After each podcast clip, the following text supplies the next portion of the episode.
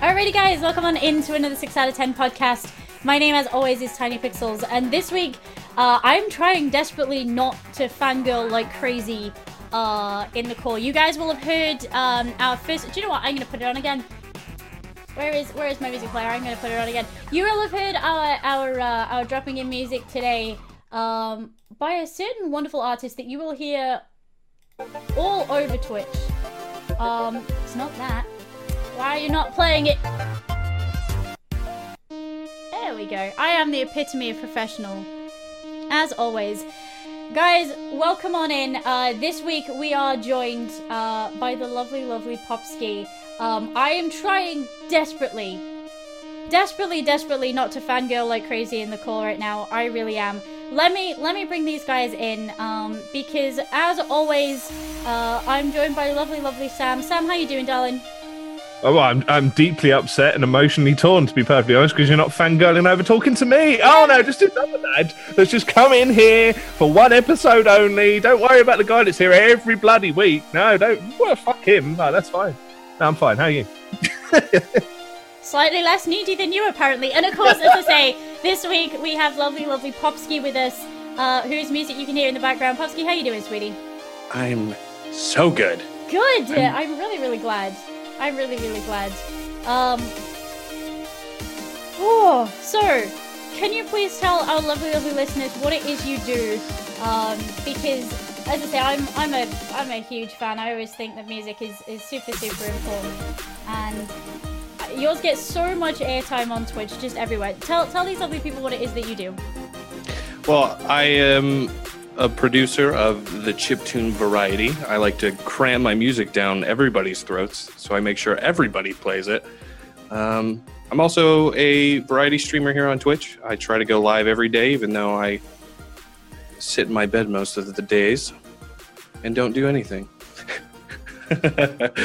I mean, And that, that- that's you and every other variety streamer, to Yeah. be perfectly honest. It's a split between do I stream today or just sit around in my pants?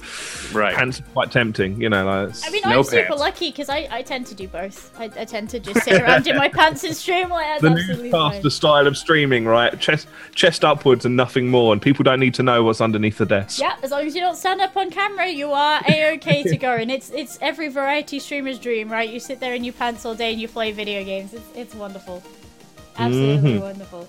Uh, but no, uh, so you guys, uh, you can find Popsky's work. Um, well, you can find your streams over on Twitch.tv forward slash uh, Popsky with two Y's. That's right, yeah. Two eyes, yeah. Yeah, cool. Um, and you have SoundCloud and things like that, yeah. Sound, it's all Popsky. Yeah. Popsky.bandcamp, uh, SoundCloud forward slash Popsky, everything. Neat. Already. And I, I honestly do. I don't want to sound awful, but yeah, no, you really do need to go listen to Popsky's music because it's absolutely wonderful. It's absolutely wonderful. And chiptune is, is so useful to take with you everywhere. I take chip tune to the gym, and I find that it's so mm-hmm. upbeat and friendly that I can deal with the gym. um, There's something about chiptune that lets, that, like, it's just really bounce, or it can be really bouncy, Hmm. and that really helps with stuff like you know going to the gym. Because I'm expert of going to the gym, of course, but uh, you know it helps with like any kind of upbeat sort of activities and stuff like that. You make anything almost a video game at that point. right? Mhm. Take the soundtrack with you, and you're just everything's a video game now. Yeah. Just don't sure. accidentally shuriken the person at the next treadmill over. I mean, treadmills are scary enough. You don't need to. You don't need to add video game elements in there. They're terrifying enough as it is. Talking about video games, though, uh, this is a video gaming podcast for you guys who don't know what we do. Oh, Fuck, I've turned occasionally. up the wrong place. Okay, I'll, I'll just leave. It's fine. No, um, we, we do chat. We do chat video game news from the week. Um, we we chat new releases, and then we we do tend to chat about a game that we've been playing this week that we really enjoyed. Actually, we've got some cracking ones uh, this week because I know Sam's. I haven't played it yet, but it looks great. Um, Popsky's recommendation. I've been playing the absolute living daylights out of. Um, and I, It's so I good. it's so good, and it's so, So funny, and it's well written. it's beautiful. Uh, and and mine, uh, I accidentally threw a glass at my desk the other day because it made me so angry. so let's talk about some video games, and let's start this week by talking about something that makes me endlessly angry. Sam, I think you're gonna have to start us off this week because I from talking about things that made us really happy, and we're all upbeat, talking about how wonderful and empowering Chip chiptune can be. Positivity all the way around. Basically, run this uh, right. So uh, CS:GO betting. Uh, we've got our lovely, lovely, dear friends that that ran uh, the CS:GO Lotto site. Um, they're they're being let off the hook basically in in, in, in their entirety. The, F, uh, the FTC have base in America have just basically gone. That's fine. Uh, don't, don't worry about that. Um, so they're getting away with literally breaking advertising regulations. So as far as that, they were uh, they were stating that this uh, CS:GO Lotto site uh, was not affiliated with them, and they were getting sponsored by that site to talk about that site, and they were uh, winning money from this site uh, by gambling CS:GO skins away, and oh, it's nothing to do with us though. But they actually own the site. Um, they also are getting away with allowing underage people to gamble because the technical definition of gambling is trading either money or goods in order to win or lose on a result, which this literally is. You you are taking a virtual item and betting it. So no, that's fine. That's that's that doesn't count. Um, so yeah, they're, they're getting away scot free uh, with with just scamming people. So that's uh, T Martin and Syndicate, uh, two particular cantankerous arseholes. Uh, Wasn't there So- another one? There, there was a, um, th- those were the two named in the FTC case. There were a couple, and there was one who did um, FIFA things as well over in the UK, and he was charged for that. I'm pretty sure. Um, but the FTC have basically said um, that they've changed the regulations now, but that, that doesn't that doesn't count for earlier. So it, Despite the fact it literally is the very definition of the thing that they were doing. And Like we, we have a body in the UK, right? In the UK, we have something called the Gambling Commission in the UK, and I know this because I've, I've worked in betting shops previously, and they literally exist in order to ensure that any gambling stuff is above board, like it's done, it's carried out in the correct way and under the right rules and the right regulations and whatever else. And they've done fuck all.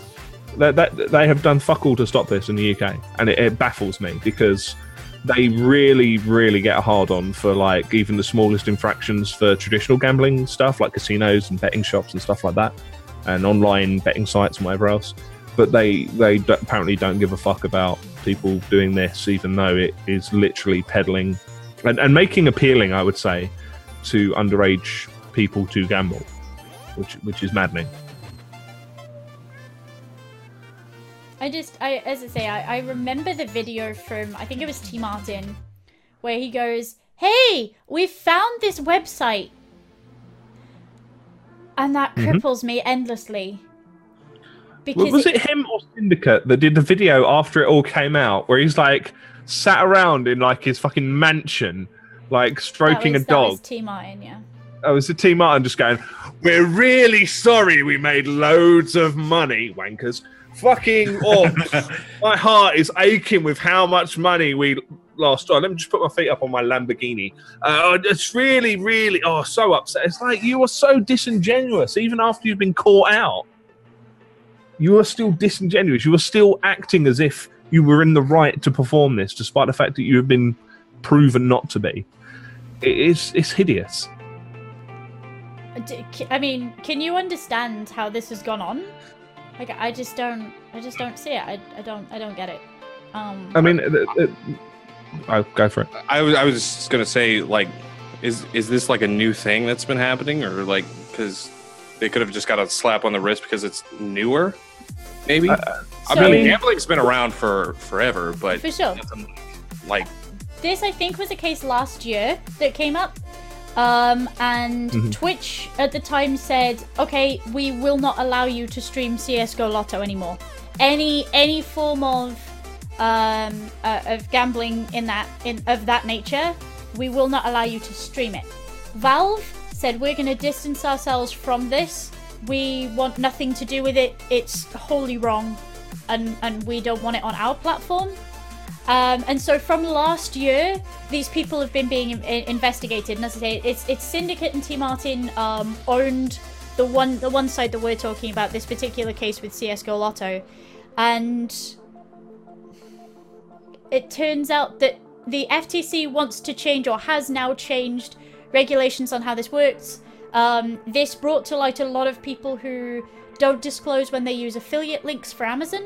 Uh, they don't disclose when they're advertising products that they're being sponsored for. For um, The there's been a- hashtag you need to put in your fucking title as well. It is not like some grandiose thing. You don't need to put like a 15 page fucking document on there saying this is the terms of our agreement to sponsorship. just you hashtag ads. make a tiny. or this is my affiliate link.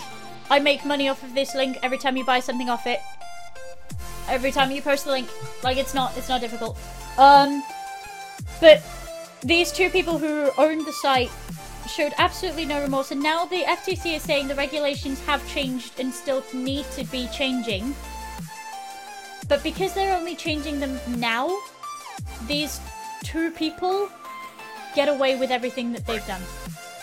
and keep the money as well. Yeah. Like they've literally Yeah. stolen money from vulnerable people because well, minors that are al- allowed to engage in gambling are considered vulnerable people. They're not old enough to make those decisions Right. and whatever else themselves.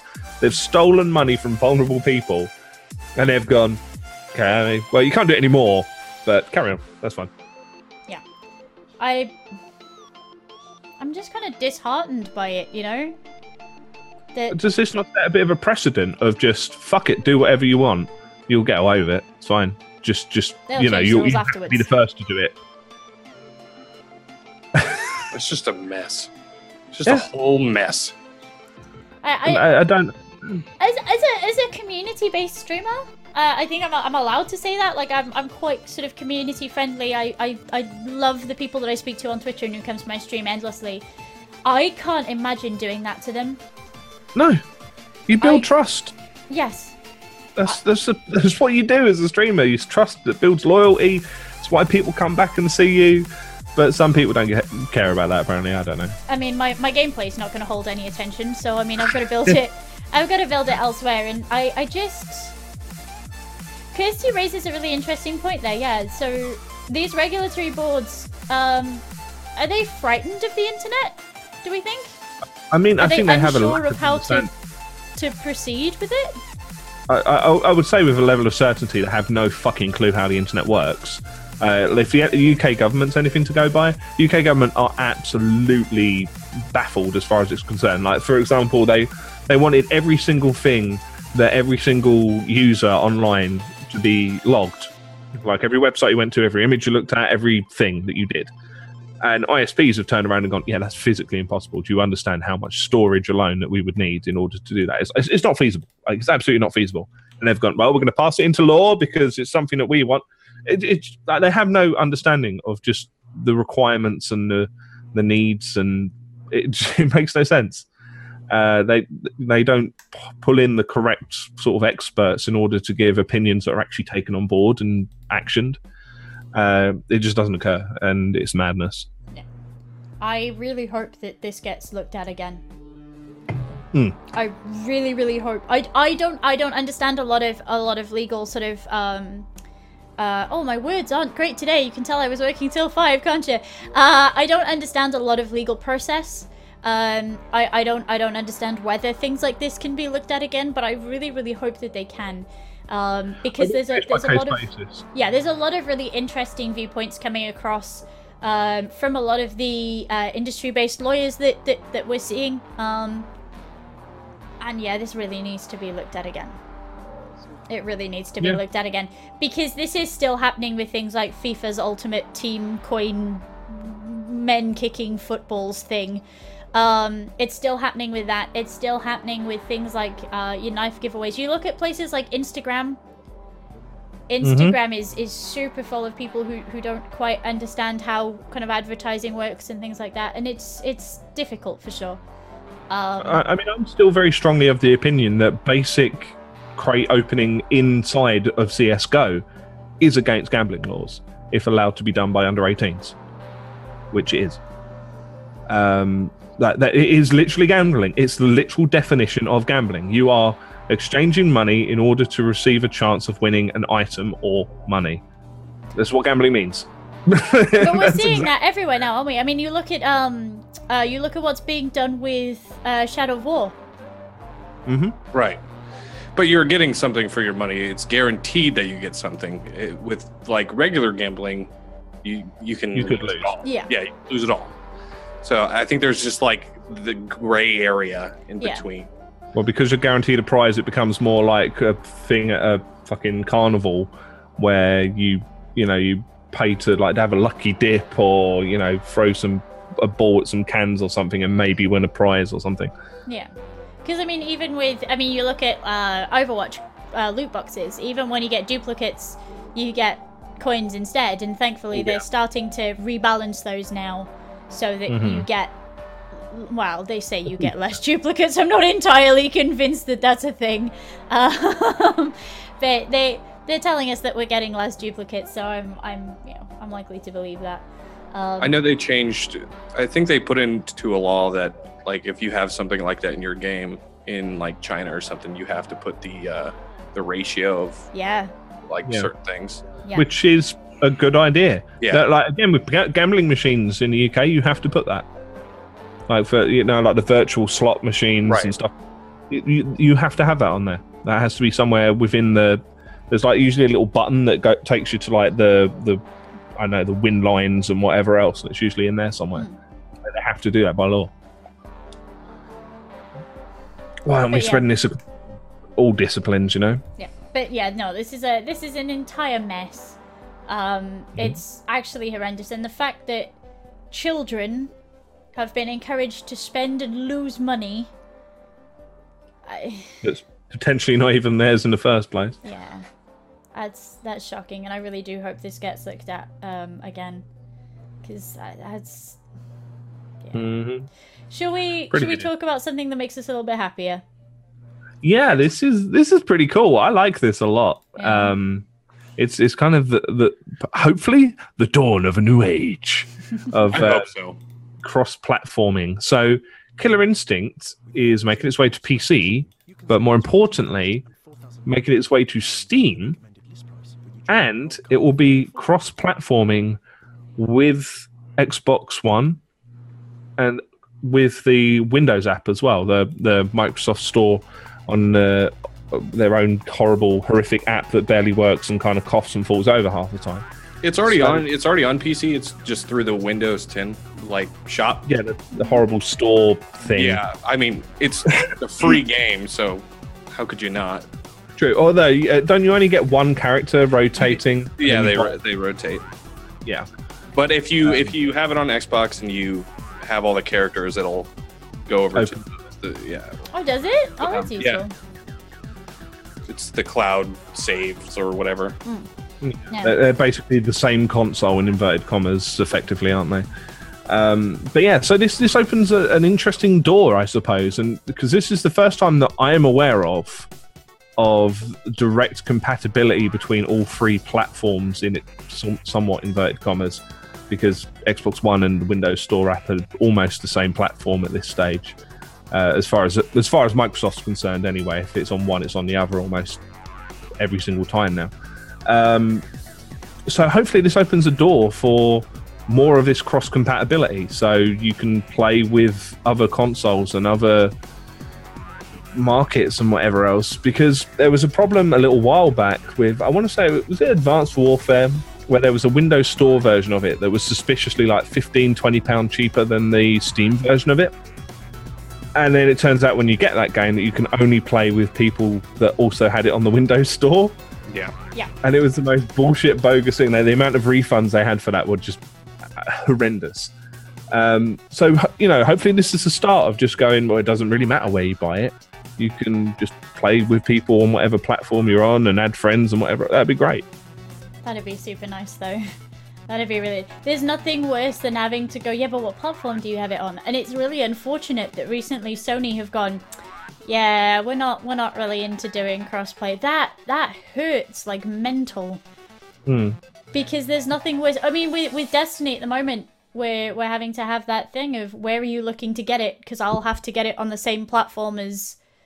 Are you going to wait for PC to come out because PC's coming out later? So is it or it do worth I getting? play on- it with PS4? Because my friends are all playing it on PS4 right now, and being able Yeah. to play together is is actually a really magical thing. Yeah. Yeah, sup- supposedly this is for like their next summer E3 stuff, like the Better Together. That's what mm-hmm. they're calling it. So they already they're already starting to do this with like Minecraft and stuff, where the Windows 10 can play with Xbox and Xbox can play with Switch and all that, and they all play with each other. Mhm. Um, and last I heard, Xbox is supposedly talking to Sony about like working together, but I don't I don't really see it happening.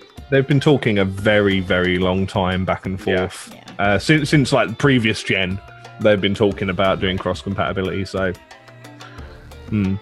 Uh, and I, I un- honestly wonder where the the Dragon of Heels is in that equation. Like, is it at Sony's end or is it Microsoft trying to put some caveats in place that don't meld with the the PS4 platform? Like, there's not never really been anything that sort of expressly said this is why this doesn't happen, uh, which I find kind of interesting.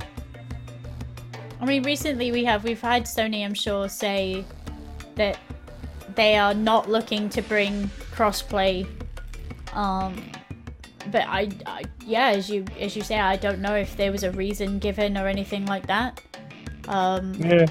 not not expressly. I know Sony like with their Street Fighter Five that plays with the PC, but that's the only instance that I know of. That and Rocket League. Yeah. Yes. Yeah. Um, So they have no trouble going back and forth with Steam. So it must be, uh, you know, a, a chafing between Sony and Microsoft. That's the, you know the issue. If you remember, I think on the PS3 for a little while they had Steam on it. Like you could sign in through your Steam. oh, could you really? Yeah. Oh. I don't remember that. It was like when it first came out. It was either PS2 or PS3, but I'm pretty sure it's PS3. Yeah, that sounds like a, a PS3 thing. That. See, that's that's kind of telling. And again, like I, I, Oh yeah, the Portal Two thing, right? yes. Right. Mm. No, I, I'd love to see. I'd love to see more of this, and it's nice to see. Again, it's nice to see Microsoft embracing this whole better together thing, right? Better connected, which whichever one it is. Um, it'll be nice to be able to not worry about what platforms people are on. Right. Because there's nothing worse than it. It's bad enough with Blizzard servers. And I mean, you look at things like Warcraft now. Warcraft, when you sign in as an Alliance character or as a Horde character, you can get people in to play with you no matter what server they're on.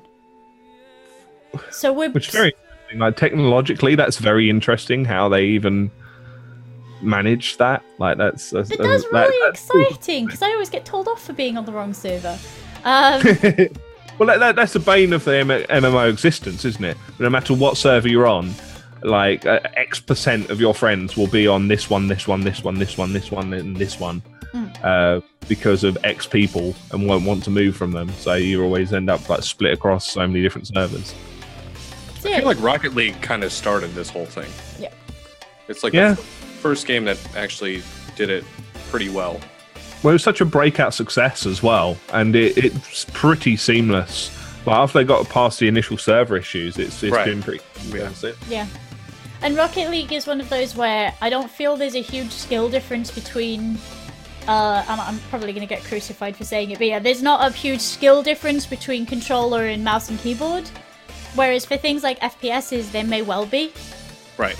I, I think Um, you'd have to be mad to play Rocket League on a keyboard and mouse, uh, but that's just me.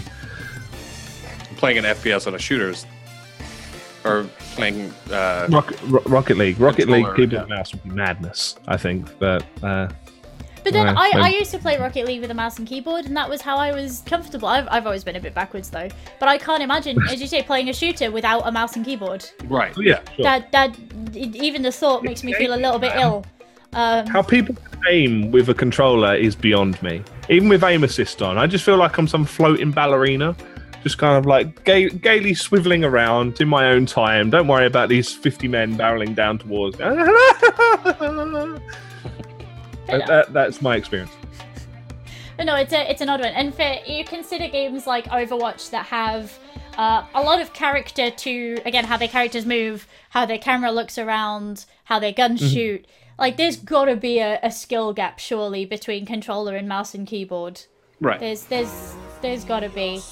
But Um, on consoles, on consoles, you'll like if you're on Xbox or PS4, they control the same, so Right. that, that shouldn't be too much of a like hassle. But switching between mouse and keyboard, playing a, I I would feel bad playing against somebody at my skill level, but with a control. ju- I, I'm not I'm not explaining this very well. Somebody who's as good at, as me uh, at the game with a controller is actually going to be lots better than me because I hold a controller and I'm like a wet noodle. Like I, I can't look in the right direction and I can't move in. And it, it like RPGs, like first-person narrative games and things. I understand how the controller works, but the fine motor kind of skills to be able to react that fast just aren't there. Well, Um, it's, it's the same thing as like you know mouse sensitivities and whatever else. Like Right. whenever you, well, I mean, perfect example. Whenever Pip comes around my mine and uses my mouse, she can't control it because I have my sensitivity up really high. I'm super used to that. Pip isn't, and she just rockets off the screen and almost bursts out the side of it every time she tries to move the mouse. I have to Um, be able to move my entire arm to be able to use a mouse. Yeah, she, she she uses her mouse normally like CS:GO players do, like just swiping everything off of the desk yeah. every inch that she moves across the screen. Like, you have to be careful of my elbows as I'm playing again. video games. It's terrible. Um, but these guys, when they play, you don't see their hand move.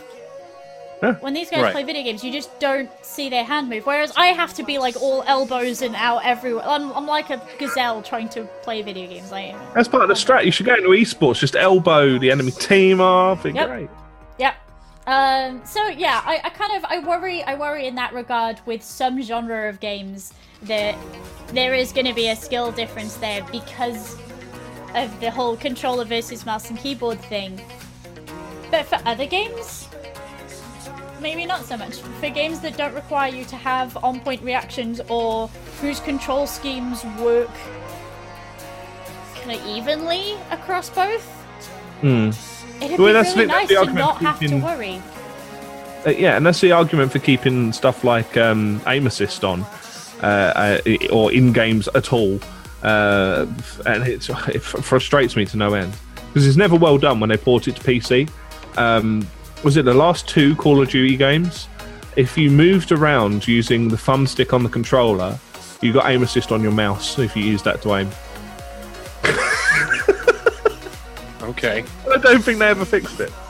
I'm pretty sure they never fixed it. Good. Yes. Wonderful. That's fair. That's, It's brilliant. Like you, you see people playing, and it's like you just move anywhere vaguely near them. It's headshot every time. It's fun. so it's not even properly employed when they bother doing it. Yeah, it only applies to like first-person shooters, though. True. yeah. I mean, you look Anything at, else is fine. Yeah, like you at- fighters or racing. even down to stuff like uh, Final Fantasy XIV. I don't know anybody who struggles or plays worse with a controller. I don't know anybody who struggles with X content because they're on a controller. I can't imagine playing that on a controller. We know some people that do. Uh, I know people that do, but I still can't imagine it. I've watched people that do, and I still can't imagine it. Like, Yeah. it just blows my mind. I was gonna say, is it kind of like when Rudeism uses a baguette and you kind of look at it and go, but how? But that's what? Bunch of More bananas. headshots than I do, motherfucker. Like, I think my favorite was the Mountain Dew soaked Doritos. That was my favorite controller that he's made so far. because of the breakages. so then he'd eat them and try and replace. So good. Um, but yeah, no, I. That's the only thing that I'd be worried about. But for me, honestly, I, being able to not worry about what platform my friends have would be great.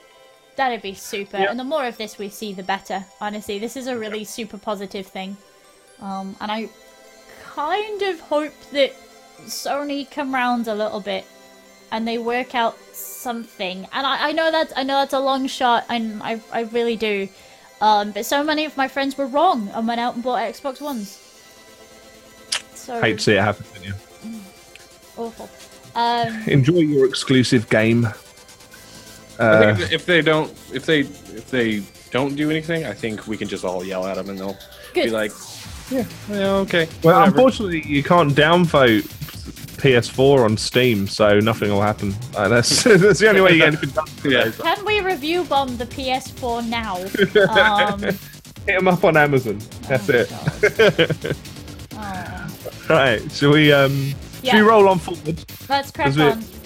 We're talking about current gen consoles, and this this ties into that to some degree. My Uh, favorite game. You didn't like it, did you? Well, you're fucking wrong. Uh, so, LA Noire, uh, one of my favourite games, actually. I, I really, really dug this. I don't know why. Uh, I'll but put my hands up. I do need to try it again. The last time it was spoiled for me, so I, I do need to Okay, try yeah, that- it again. Yeah. yeah, that, that that definitely doesn't help. But there's just something about the gameplay and the story, the way it built up. I really does. But uh, LA Noire is coming to PS4 and Xbox One as a remastered version, so even shinier, and also to VR on the HTC Vive, Vive, Vive, Vive. I, I never remember uh, it. exactly. I'm gonna call, gonna call it the Voove from It's now on. Vive, the Done. Move. Yep. When when I first got shown one, I, they called it the Vive, and it's just stuck in my head ever since. Oh, it's a vibe. And that was the person presenting me with the HTC Vive. But anyway, And um, so- you missed you missed the important one. Oh, oh, and and some some fucking Nintendo tablet thing. It's coming to the Uh, flat Nintendo. It's coming to the Switch as well, uh, which is Not pretty cool. remastered. First time. Not remastered. No.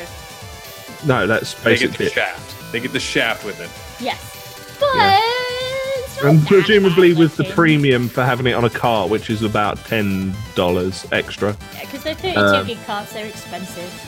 Yeah, I- well, yeah, that's true. But it's just unfortunate that it's always a little bit more expensive on Switch because of that.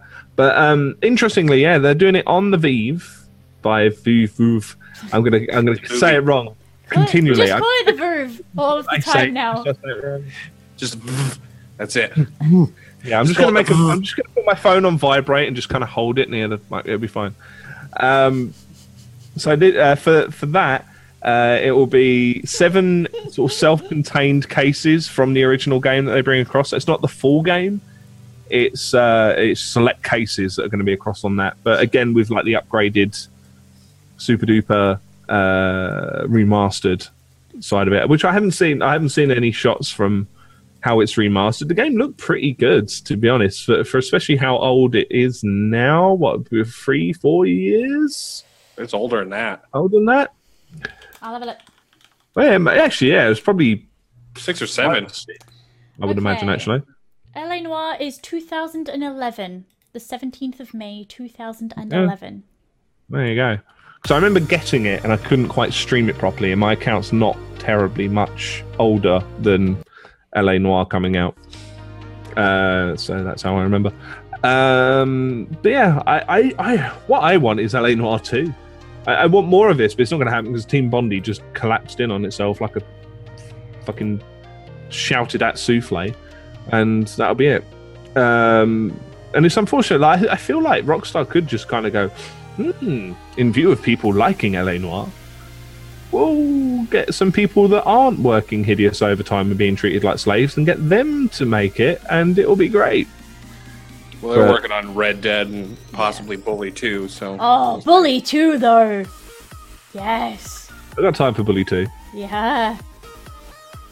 Bully 2. Um, never played Bully One. So Yes. So good. Am I fucking up? Am I fucking up there? A little bit. You are. You, you've missed really out good. on, Uh, on a chunk of childhood. Gen- Uh, genuinely, it's one of those that um, you kind of look at it and go, eh, and you hear the premise and you go, eh, and then you play it and you go, ah, because it works. Yeah. yeah, it, it it works. Like GTA, but in school, um, Hmm. k- kind Okay. of doesn't. Uh, but like, but like half of the school is cops, and if you're not doing what you should be doing, then you have to run away from them. But you've got a chance of running away from them because they don't have guns. it's kind of, Yep. it's kind if of. you can find a bicycle, you can also bicycle away from them. Um, Ah. There are mini games to get girls to kiss you, from what I remember. Yeah, I vaguely remember that. And you can mow the grass, Yeah. Sure, I remember that as well. Yep. It. I, I just. I- yeah. Yeah. We've really sold it to you, No, haven't no, no, no, we? no. It's a, I'm, it's a, I'm just ready to mow the grass. That's all I'm. it's a super odd concept. It's kind of like every time I try and explain Pandora's Tower to somebody. Um. And I, uh, that's one of my favorite games, but I never do it any justice because it's so bizarre that you kind of like, well, it, it, it it's this, but it does work, I promise. Mm. Like it, it I, I promise it works. And I think Then again, 2 would be A lot of good. games are like that. If if you if you put like oh, some kind of marsupial that's been stuck in a go kart and decides to go around really fast, uh, but it's also a bit like the one with the plumber. Yeah. Yeah. I'm not sold on that concept. I can see it. Well, I there's a there's a um uh Tasmanian tiger's family have been sent to another dimension by an angry emu. Use your Mm-hmm. boomerangs to get shiny rocks from turkeys in order to rescue them. I mean, Like I'll be honest, I'm sold on that one. Tiger Um, Tasmanian Tiger is wonderful game. please, just just take take. Like, again, that's one that works. Um, I, I feel like I just want the podcast now to be the worst explanation of games that I can find. to be that hashtag on Twitter, right? Feed your vegetarian girlfriend disgusting monster meat to stop her from becoming a slug. the hell is that? That's called Pandora's Tower, and it is the best Huh? Wii game ever. Hands down, flat out, it is the best Wii game ever. You are a man with a whip whose girlfriend is slowly being turned into a slug. So there's like a time element where you go into a dungeon, you find enough meat to stop her from becoming a slug, and you force it down her throat, and then you go back in the dungeon, you finish the dungeon, uh, and you give her this this this um like bigger piece of like brain or whatever to stop her from uh from being cursed forever. So you hold off the curse until you get all of these brains in a row, and then you force your vegetarian girlfriend to eat them all, and then she's cured. I It's need, Can, can, I need this. it's genuinely Can- wonderful. you can bring her stuff from the dungeons, and she will make you curtains and tablecloths out of them. can anyone in the chat back up these claims from Pip? Because to be honest, I think she's having a nervous breakdown. genuinely, genuinely. Uh, I will, I will link the game in chat because it's, as I say, it's fucking wonderful game. Um, I, I, it needed a better budget than it had. It desperately needed a better budget than it had, but uh, it, that aside, I feel. I just I can't. I can't. There you go. Can Uh, confirm Pandora's Tower is in fact a Wii game. Yes, there's And- a oh, game can called get it on the Wii U Tower as that well. does exist. Yes, I'll I'll believe it so, that far. As far as feeding your vegetarian slug girlfriend meat, I'm not sure. No, yes, Well, yes, yes, yes. Yeah, no, no, no. She turns into a slug and she gets really unhappy if you leave her for too long without bringing her meat back. But she's As, as I would Yes. too. Yeah, their their religion in the in the world that they've come from um, dictates that, that she's never eaten meat. So every time you feed her meat, she goes through this weird gagging cutscene. Um,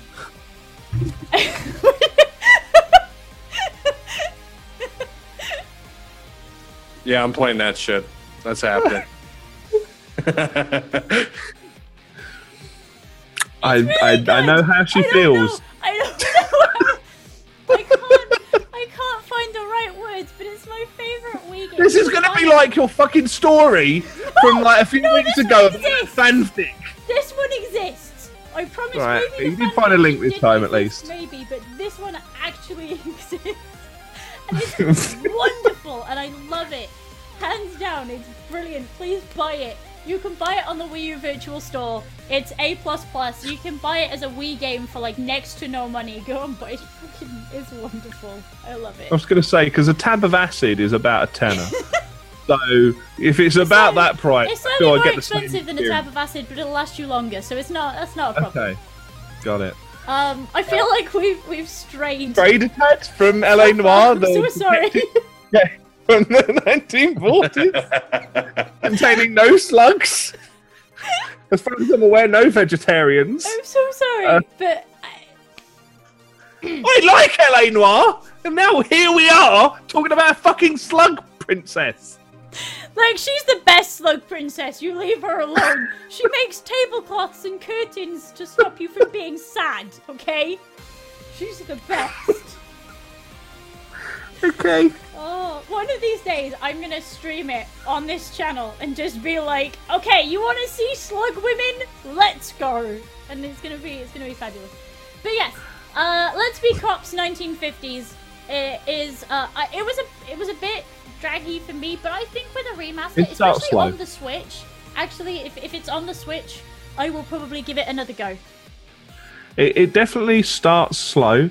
The the training missions are kind of a bit poo, but once you get into the proper thing, like you get your first promotion after the training p- missions and get into like the proper cases, and it actually becomes deductions and skill based and trying to read people and stuff like that. Right. Are they adding anything to it? Hmm? Are they adding like any cases or anything? As far as I'm aware, now it's just shinier. Mm, mm, upgraded, gra- uh, got graphics very nice. hmm I wonder if It- PC's getting a update at all.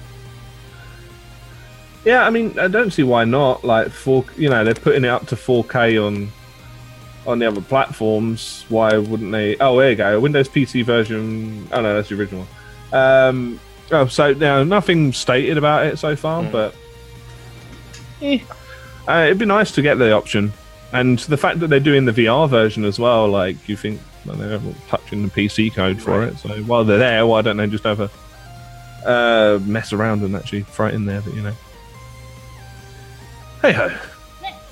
Uh, hopefully, this means that either we're getting more remasters of cool stuff, or we're getting sequels of cool stuff, or we're getting sequels of this. That would be nice. Whoa.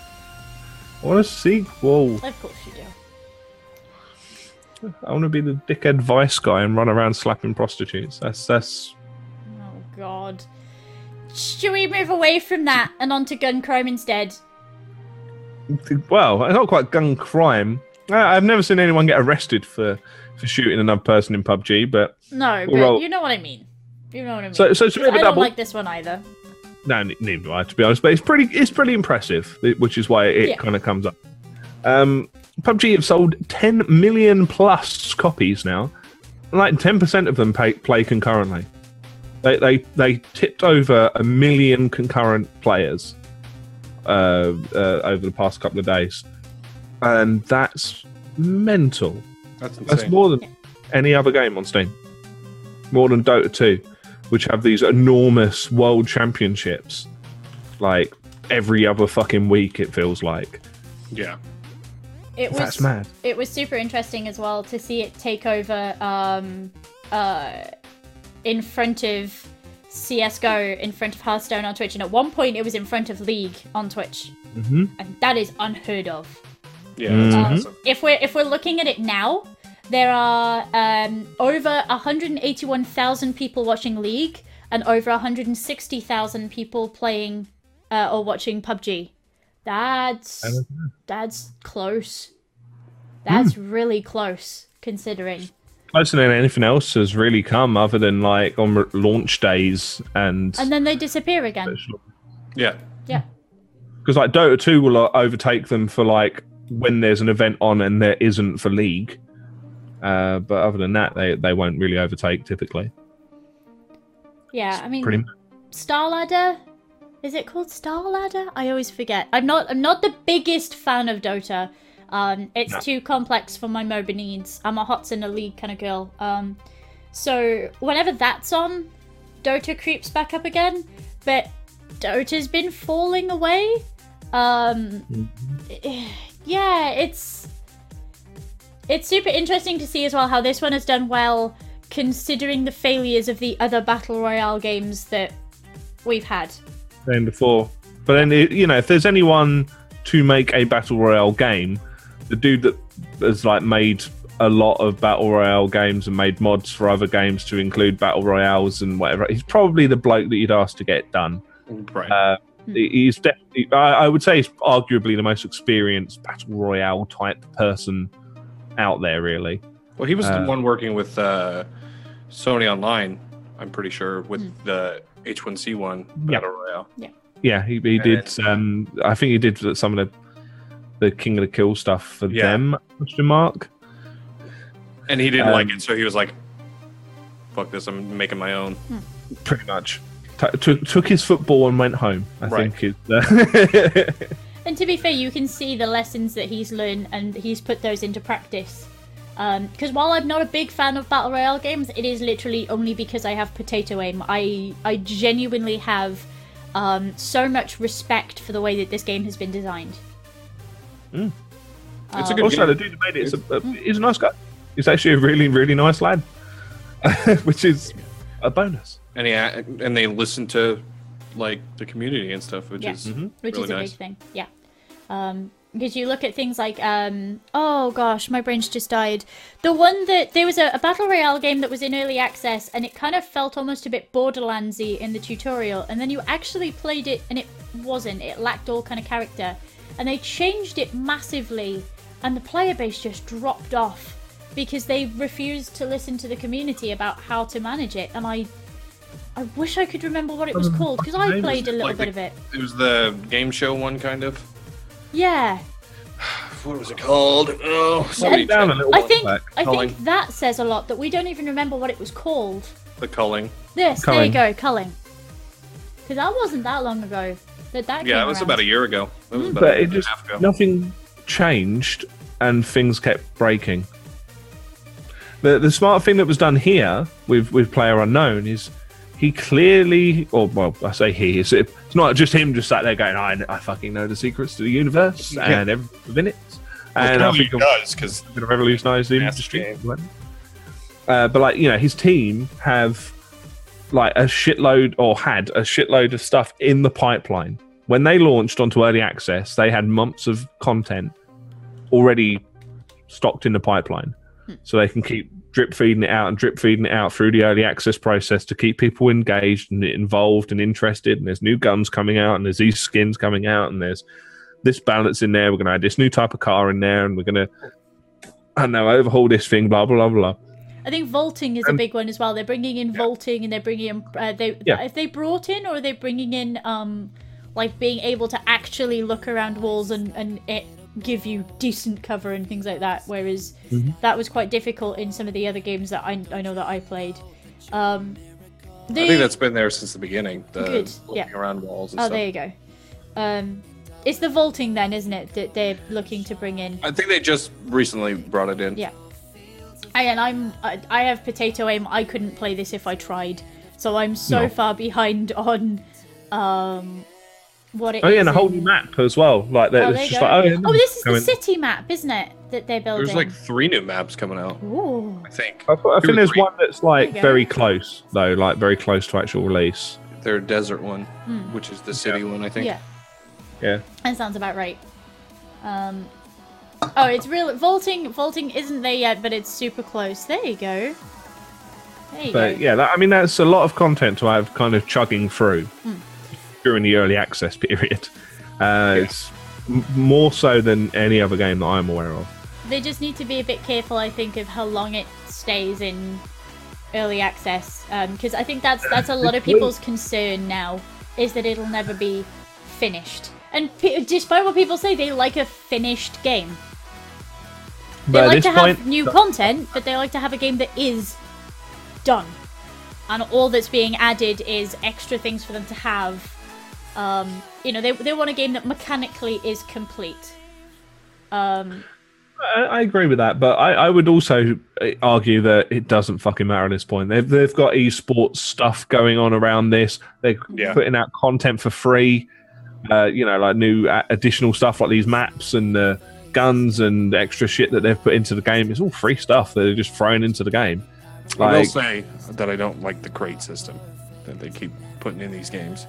Oh god no, they're they're toss. Can you And explain annoying. that to me? Because I, I haven't not played It's it. um, basically like a CS:GO crate or something. Oh right, okay. Like every other battle royale game, like has a crate system, and they, they added one to this one, and I just Well, I didn't. Wasn't that temporary? Wasn't that just to raise the cash for the Gamescom uh, Invitational? I'm pretty sure that was to create the prize pool for that, and there were some unique items in that, and now it's gone away again. Question mark? Maybe. it might be gone now. I haven't che- I haven't played the game in I'm pretty sure. I just seem to remember talking about it on this show at some point before Gamescom, presumably. Uh, um, yeah, I think that's what that was. But they have the key system and the crate system. And it's just Yeah, ugh. the traditional shit sandwich of uh, most games nowadays. Right. Um, but yes, No, that's it's uh, amazing it's doing so well. Oh yeah, it's, It- it's, it it's really cool. And as I say, I think it's worth highlighting, even though I don't care for the game in any way, shape, or form. Uh, I think it's I think it's really impressive that while I, while I still think that this entire genre is a buggy mess and a piece of shit and doesn't really work properly, and people just go, "Oh, but," uh, around any point that you make that's negative towards that game because they just happen to enjoy it and refuse to see anything further than that they enjoy it and they just ignore all of the bad flaws that are in the game just because they enjoy it. Um, but ignoring all of that, it's quite impressive that it's done so well because it's been managed well and it's been presented well, um, despite the fact that it is one of these games that does not work as well as people would like to think it does. Um, so yeah, yeah, I think it's pretty cool. Yeah. Good time. I can go with that. Can, can we stop talking about PUBG now? now that, We now that I've had be- my breath rant. Well, the problem is we we spoke a lot about The Witcher, and then we spoke a lot about Overwatch, and now we're talking a lot about PUBG, and it's really interesting to see how we're kind of Right, I'm going to pledge. along. I'm going to pledge right now. Next week, I'm not going to talk about fucking PUBG. All right, that's that's it. I don't care. I don't care if they donate 20 billion pounds to every charity on the face of the earth. I don't care. I'm not going to talk about. Them. That's fine. You can sit and be quiet then, and I'll finally get to have a word in edgeways. Let's Nah, talk no. a little bit about Mario. Damn. I deal with this every not week. is it? Uh, That's the fun part. Like it's just not going to happen. Uh, Do you right. Can we please talk about Mario? Because I actually like Mario, and this the, the fact that this story is even on our books baffles me endlessly. But let's go with it. I think it's a great story. I put this on there very purposefully because I think this is a fantastic story. And it's the fact that finally, finally, they've gone, yeah, Mario's not really a plumber. Because he's done every other, well, he's not specifically a plumber anymore. Anymore? He's, he's yeah, he's retired from, from plumbing uh, full time in order to pursue every other job under the sun at the same time. Because let's face it, Mario is probably more experienced than any anyone on the face of the planet in so many different disciplines. Um, I, I don't know. I just find this really cool. Because he very, very rarely actually does anything to do with a fucking pipe anymore, other than occasionally dip into one. Which, as far as I remember, uh, don't get me wrong, I've not passed any kind of degree in plumbing, but as far as I remember, plumbing doesn't directly involve dipping into pipes. Um, Depends how small you are, I guess. I mean, I suppose I would fix one from the inside. Um, but yeah, he's done like every other job under the sun. He's now going to be start molesting humans and jumping on taxis in Odyssey, and and and I get going on archaeological digs or something. I don't know. Like he seems like there was that that thing in the desert where he's like titting about in some ruins and whatever else. I presume he's going to be an archaeologist of some description this time. around. Um, there's probably going to be some really ugh, horrendous Assassin's Creed crossover because why not? Oh, 'cause Um, everybody's having one of those now. The shots. The shots fired. Well, every everyone's having one nowadays, so why the fuck not? Just throw Mario in. Why not? It'd be a laugh. Won't ruin the franchise at all. Um, so still so sorry. Um, yeah, I just think it's really interesting that he's now the the do it all. He's, he's basically a DIY man for every single job under the sun. I mean, that's great. He's basically everyone's dad. Like it's just, oh, what? You need some shelves up? Ah, don't worry, I'll, I'll fucking sort that. out. Don't don't get anyone in. I'll sort out the shelving. Oh, a leaky tap. Ah, I've got that. Don't you call the. Uh, ah, no, leaky tap, no more. He ain't a plumber no more. You've actually got to get a plumber in to do that one. Uh, well, yeah. The uh, the one job that Pa- that Mario will outsource is plumbing now. I just, I love the dedication that um, Nintendo have to their characters. All, all like these years, Mario has been a plumber, and he's not been a plumber, not in any way, shape, or form. But Nintendo have got this very strange, very unique kind of, um, almost like a, a, a bond with their characters, where their characters are this thing, and this thing exists, and it and it, and it ages, and it, it visits these different places, and all that sort of thing. And it's it's really nice to see them have that dedication to their characters. You know? Oh, did you see? Um, what was that? That image of Mario that they put out where he's got like individual hairs in his moustache, and you can see like his pores on his skin and stuff like that. Like, Yep. The man's a fucking cartoon character, and you're going so far as to be like literally individual hairs in the moustache. They care Like, endlessly about their characters, and I love it. I yeah, absolutely and love I, I just love that a bloke what jumps around a bit. And and bonks on people's heads and headbutts blocks. You sound like has- me trying to describe Sonic. He doesn't headbutt them. He doesn't headbutt them. Just letting you know, it's his fist. Just saying. What's that? Well, look, uh, all I remember is from like playing it on my Game Boy from like way back when, where it just looked like he was giving himself like brain aneurysms every time he blocked. But like, Concussion City. yeah, you know, which is fine. That's Uh, okay. 'cause he's a doctor as well, so Yeah, it's, he's a it's okay. but um, yeah, I just find it fascinating that you know some lad that used to just jump around and hit things and whatever else, and that was about the entirety of his life and chase after a princess has law, and he's he's got a purpose to his being beyond. Oh, there's a princess over there. You should probably go and you know like help her. He's a go kart driver. He's he's a golfer. He's a partier. Mm-hmm. Yeah. Sports player. Olympics. doctor. He's in the Olympics. Yeah, Yep. with Sonic no less. You know, he's a he's a tennis player. He's a golfer. He's a he's Yeah. a janitor. He's a cleaner upper fella. In He's a Yeah. fucking UFC fighter and fucking uh, like Smash as well, Yeah. basically. yep. He is- He's an actor in the American movie. Let's not talk Oh about yeah, look look at that denim. Look at the look at the the the level of detail on the denim on the picture that's just been posted in chat. what what uh, Mario's dungarees made out of? Denim, denim, denim. Still my joke ever. Was That is it a me lot that of told you that? Holy shit, that's insane. Was it was it me that told you that one? Because I freaking love that. No, I've so known that one for a while. Oh, I mean that joke makes That's me a so classic. happy. that one's stored on ice for any occasion. I often struggle to tell it because I say the first din and, and I just fall apart. It's actually my favorite. Um, but yeah, no, I, I love I love the the amount of love that they've put into.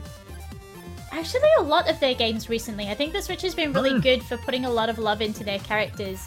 Um, I, I Breath of the Wild was lovely. That was a really nice experience, and a lot of the characters were wonderful. I mean, I followed and the Kass game- around to the ends of the earth, and the second that I heard the music, it was where, where, where? Let's go. Bird wife, bird waifu is here. Where? Let's go. Like, well, his bird has bando, but still. Um, That's, it's fine. But, but also like the, the fact that that game drew on so many other games to make tweaks to its gameplay style in order to improve the experience. Yep.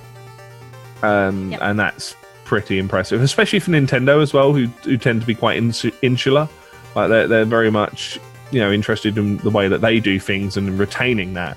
Yeah. So for them to have you know really learned lessons from other companies is really kind of a sign of growth, I guess, Yeah. for them as a company. and Yeah, there's they're really. going. Go on. Oh, I- they're just striving away from the uh, if it's not broke, don't fix it thing. Mm. Trying to do stuff, and I really enjoy it. Yeah. Because Breath of the Wild was insane. Like Yes. it was so good. That was the first like Zelda game I completed because Oh, I wasn't real? bored. Yeah. All the other Zelda games, I'm just like, oh, okay. So ever Did you play them at the time? Three? What's that? Which one? Oh, which one have I played But I- before? Yeah, but like, yeah, and did you play them at the time, Yeah, like as they came out? Because I think that makes a difference. Mm, I was really young, and I really didn't understand like stuff like Mhm. that. So, like when Majora's Mask came out, I didn't really get it. So, I guess that kind of plays into it.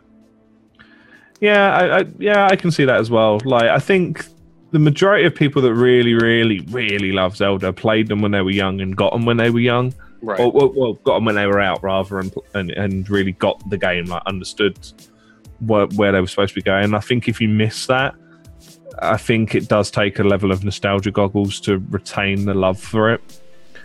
Whilst they they are good, in their own right, and they do retain value in their own right. I think there's something f- to be said for it being time appropriate and not particularly like, aging that well. I, I did I did do that with Twilight Princess when that came out because that was on the Wii hmm and I got it then and it just didn't like just didn't hook for me like Breath of the Wild did. Yeah. Fair No, enough. I, I struggled with that one, and, and Breath of the Wild was one of the ones where I picked up immediately and went, I know the story is that way. I'm gonna go this way, and go and see what's over there, and that appeals to me as a as a player, and it's why I liked Link to the Past so much, because Right. it went the story's over there, but you can pop over this way if you'd like, and you can go and explore up this way if you'd like, and so that's I'm gonna dip out in any other direction but there. Yep. Yep. Link to the Past opens and goes, hey, there are three different places you could go. Bye. And you kind of go, oh, Back for dinner. Bye. okay, I'll, um, uh, ah. And I, that, that was my, that was the first Zelda game that I fell in love with, and it's the one that I go back to time and time again because it, it does, it gives you this sense of, there's a story, there's a sense of urgency, but it's on your terms. Yeah. And I think Breath of the Wild did that very well as well, where there's this story and there's this sense of urgency to, to get to, you know, the apex of your story. But you do it on your own time, by your own merits, in your own kind of way. Um, hmm And that I really appreciated. I really appreciated. And it was nice to see the universe and the lore get as much love as it did yeah. in that game. Like it really was. Um, I, know that we're going to talk about a different Nintendo game a little bit later on, and I have so much love for that as well because they gave that so much love and so much character, and it shows. And if they can carry on this trend with Switch games, and I'm hoping that you know Odyssey is going to prove me right that um, we are seeing this this love for you know the the lore that they have and the characters that they have, um, and the Switch is going to be you know, a great console to have, a great console to own if it's not already. You know, It's already luring me, and I'm I, like I, I was very kind of pessimistic about the the the support that the the console was going to get from first and third party, but it's already starting to like really build up some steam, and that's more than I expected. So certainly at this stage as well, Mm. like because it's still very early days for the Switch. Yeah. So um, yeah, it's impressive to see how much support it's got. Yeah, it's not even a year old yet, and and I take It's mine everywhere. over. Uh, if I Yeah. remember rightly, it has more like way more games on it than the PS3 had at this point in its lifespan. I think so. Yeah. Uh, I remember seeing that stat. Uh, even that was a couple three months ago. So I think it's way more than the Wii U even had. Probably. probably Because we've got things like um, Kamiko's on there, and uh, Demambo is on there, and um, oh, my brain has just died. I've been playing a load of of, of um, smaller games on it recently. Yeah. Um, So the guys who made Fairune, um, I think their game is called Kamiko, and that's on there. That I'm enjoying the hell out of, just for these very small pick up and put down experiences. I mean, I, I take my Switch with me everywhere so that if people want to play Mario Kart, it, it's there and we've got, you know, controllers and things. Yeah. But it means if I'm having to wait, I can play these shorter experiences. And obviously, I'm, I'm an, a big Isaac fan, big Isaac nerd. I play Isaac to death constantly. We're at 600 odd hours now and I hate my life. Um, oh no, I, I feel you. Yeah. I, Yeah. I, I used to be a just an Isaac streamer, but not anymore. no, I, I, yeah. you, you went into rehab and you, you're making good progress, right? yeah. I've been played it in months, so we're doing good. You're doing better than I am. I'm still fr- super frustrated every time my friends try to play with me, and I'm like, no, don't pick that just jump. Okay, yeah, that's soy, but that's fine. You pick that up. That's okay. That's fine. you picked them up in the wrong order. Do you not understand how the things work? That's when people pick up devil deals in the wrong order, and I'm like, can you not do maths? Like, I, I um, so you know, I've been playing a lot of these pick up and put down experiences, um, you know, when and where with my Switch, and it has so much value in that regard and, and that's not even considering you know splatoon 2 which is wonderful because it's more splatoon but it's tighter and it's better made and it's faster and it, it the content carries more weight um, mario kart which again is tighter and better and flashier and i love it endlessly you've got breath of the wild on there which again is great. I've been playing the hell out of Just Dance because I hate every fiber of my being and I want to put myself through that manner of torture. Again, it's one of the most responsive Just Dance games that I've ever played, and that means a hell of a lot for that kind of franchise. Like they're giving that console a lot of love, um, and I have high hopes for Odyssey. Um, and I'm I'm just oh I'm just excited. And Mario Rabbids is my new love, and I love it because Rabbid Peach is my spirit animal, and I love her endlessly. She's wonderful. Um, so yeah, it's it's as I say, it's nice to see they're giving so much love to their characters, and I think that's just Nintendo, isn't it? And that's cool. Yeah. That's pretty damn cool because you don't see a lot of that elsewhere. Just give us a Metroid game. That's all I want. Oh, we've got one on the way, haven't we? Yeah, we got we got Prime Four. Mm. I want one now. The problem is like logical me is like don't get your hopes up that it's going to be wonderful. Don't don't get your hopes up that it's going to be wonderful. And then the other half of me is like, oh, I just want it now. It's going to be great. I want it. It's going to be wonderful, and I love it. I'm Like I yeah. Yeah, that that second part, that part in me died many years ago. I never get excited for games coming out anymore. I just actually no, Life is Strange. I got excited for, for that coming out because but I that's 'cause you're am 12. I am actually Max. That's why I am. I am a teenage girl. Um, but but I don't get excited for games. I refuse to because it's just it's it's not safe.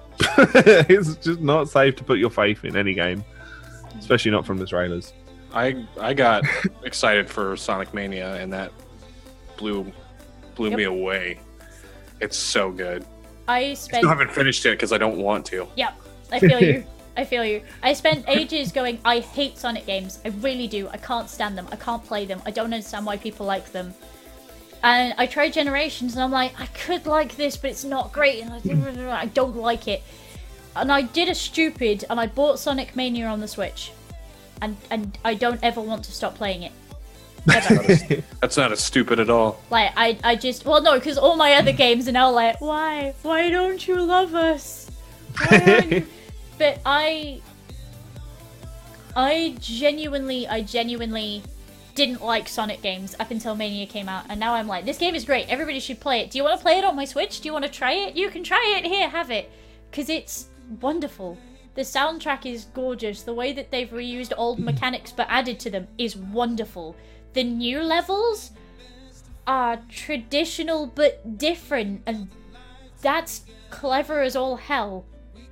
They've they've really really thought it through. So yeah, I'm I'm kind of I'm in the camp of I don't I don't want to say no I'm not excited for games coming out anymore. I want to say that I'm cautiously optimistic and I'm mm. hoping that that wasn't a flash in the pan and we're going to get more of these great great titles coming out.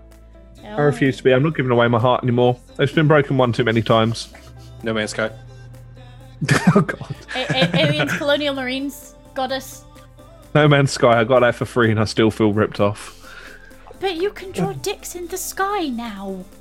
How could I can not? did go back to it. time. I did I've go got- back to it for a little bit, and it and it's it's not as bad, but it's there's still No, it's still some bad. missing. But I'm not being funny. I can, I can, I can use paint. I can draw a dick there if I particularly want to. I Yeah, don't, I don't really need a standalone forty pound game to pl- draw a dick. Yeah, I don't know, you can use Astroneer for that if that's your kind of deal. I think. Yeah. I, I just yeah. Better experience. Anyway, we should probably move on because we, We we are somewhat rambling around Yes. the subject of games in general at this stage. Okay. Here are some games that exist that I've once looked at.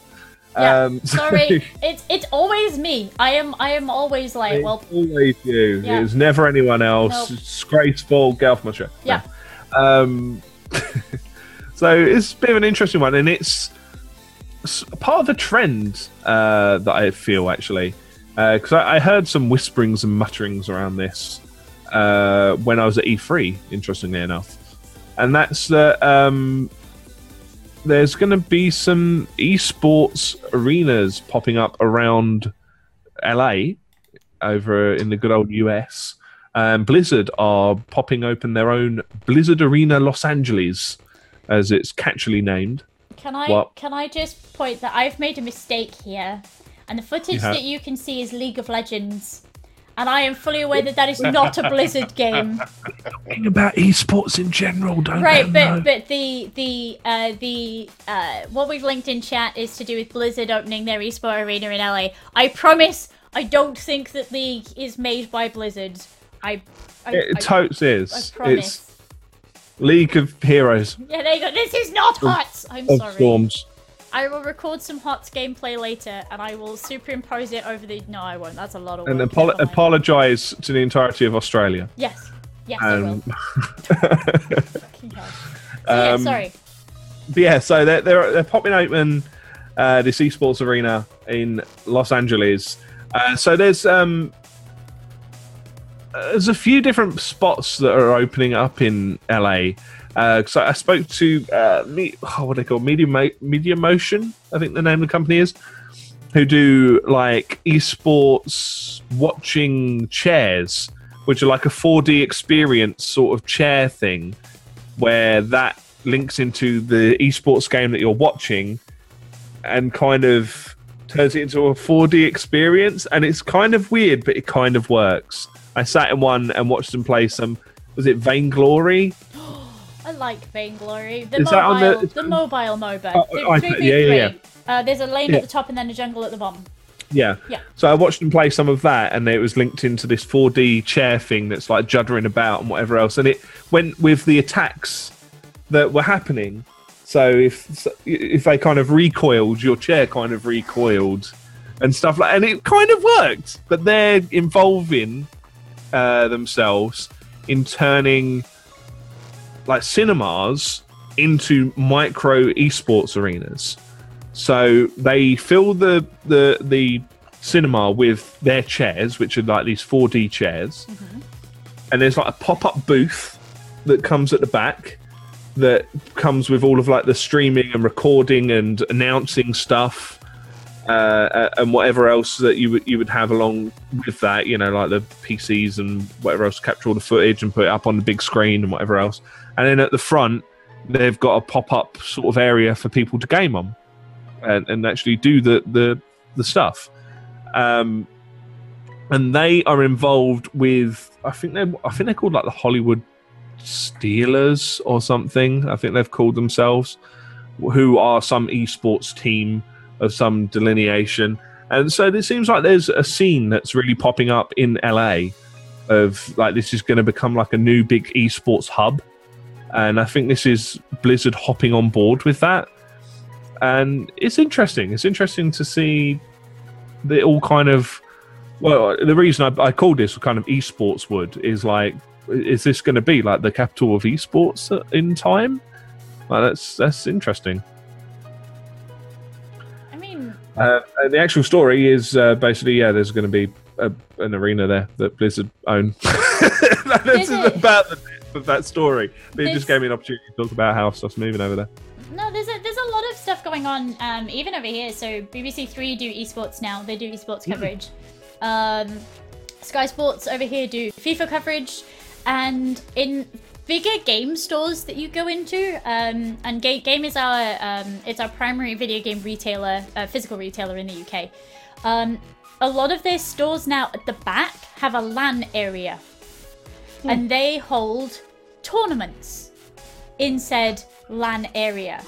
Um, and a couple of them, I know that the Cardiff one has a screen then behind sort of the tills in the store, so that if there's a particularly good match going on in the tournament, you can watch it on the screen behind the tills as you're buying stuff, which is kind of cool, I think. Um, they do. Yeah. They've got their own team. Game has now jerseys, so if you make a team to take to a game store, you can buy matching jerseys for your team. Oh, that's cool. That's to, pretty cool. to go and and play. Uh, it's called uh, it's called Belong. Um, the the whole thing is called Belong, and yeah, you can you can buy And- these these shirts in different colors so that you all match to go to these tournaments.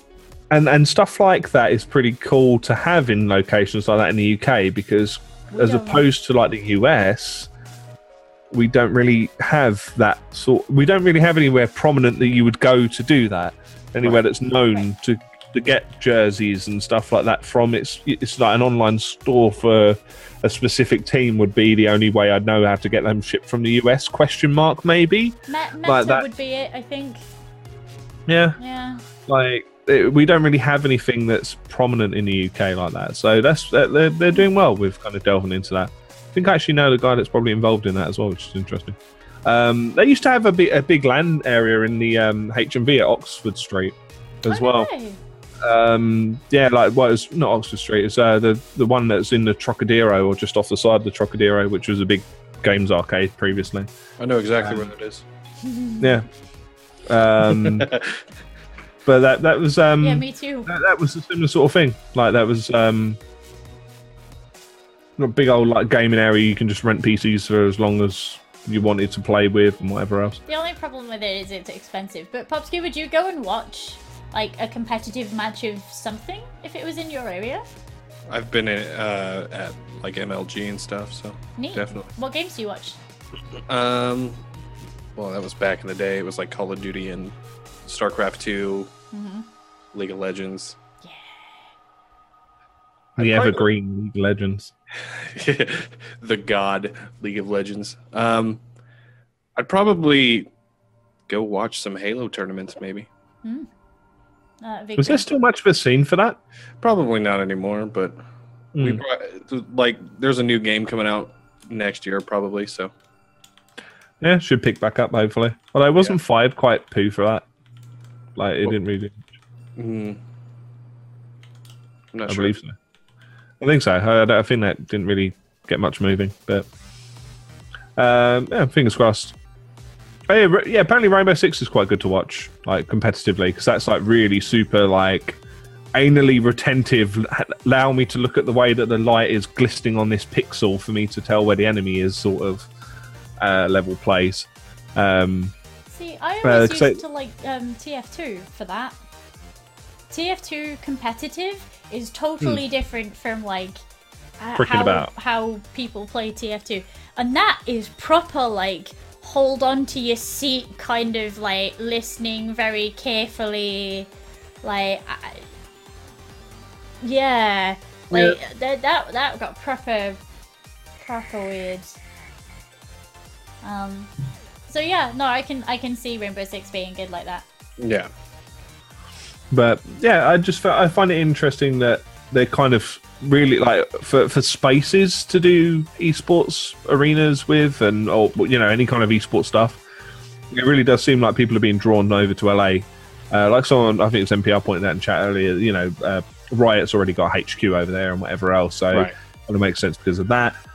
Um, and uh, Blizzard are only up in Anaheim, which isn't terribly far away. Um, it kind of makes sense, I guess, but it's just kind of cool to see, you know, there's another sort of player in the game kind of coming to the same location, and it's one of the big boys, you know, it's, it's Blizzard themselves are actually bringing it across with like their, their suite of esport games, basically. Yeah, esports is blown up for sure. Like Mm-hmm. if if it's gonna be, they're talking about putting it in the Olympics. Like that's Yeah. massive. That's insane. Yeah, at least one of my sports then will be part of the Olympics. Yeah. That'd be good. Um, the second one's never ever gonna make it, I don't think, but at least the first one will. But no, I I um I've always been into watching competitive gaming. And I think to bring it to a wider audience and to say, hey, no, we're here to stay. These are the venues where you can go and watch it. These are the teams. It's in your area. Like that's immense Yeah, and the way that they're going to widen out the audience now even further because you, you're saying like it's blowing up but it's if this whole thing takes a hold it's about to get a hell of a lot bigger yeah. Within the next like five years, it's gonna explode. Yeah.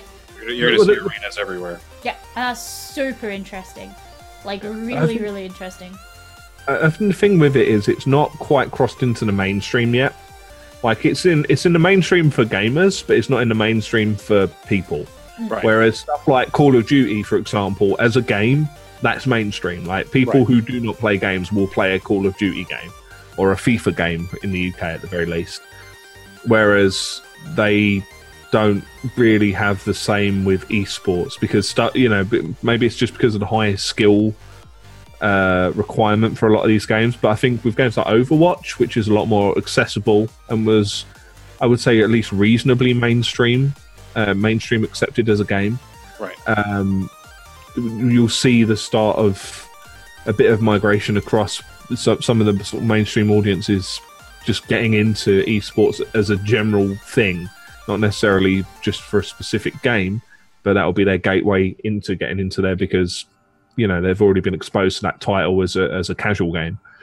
Um, be interesting to see. Like you know, the the need is is slightly beginning to become apparent, I guess, for for more spaces for people to explore it. Pretty cool. Yeah, it'll be like football. Not everybody plays football, but sure as hell watch it. Yeah. Like with Yeah, any it. sport. yeah. That's the thing, like, I couldn't do. I, I've got horses. I couldn't do show jumping competitively, but I damn well go and watch it whenever it's on nearby. Every Mhm. single time, without fail.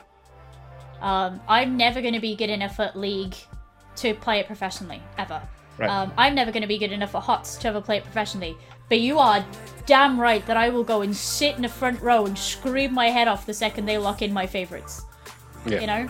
And that's Uh, that's cool. I don't really play Overwatch, but I'll damn sure retweet all the memes that come up, come up on my timeline.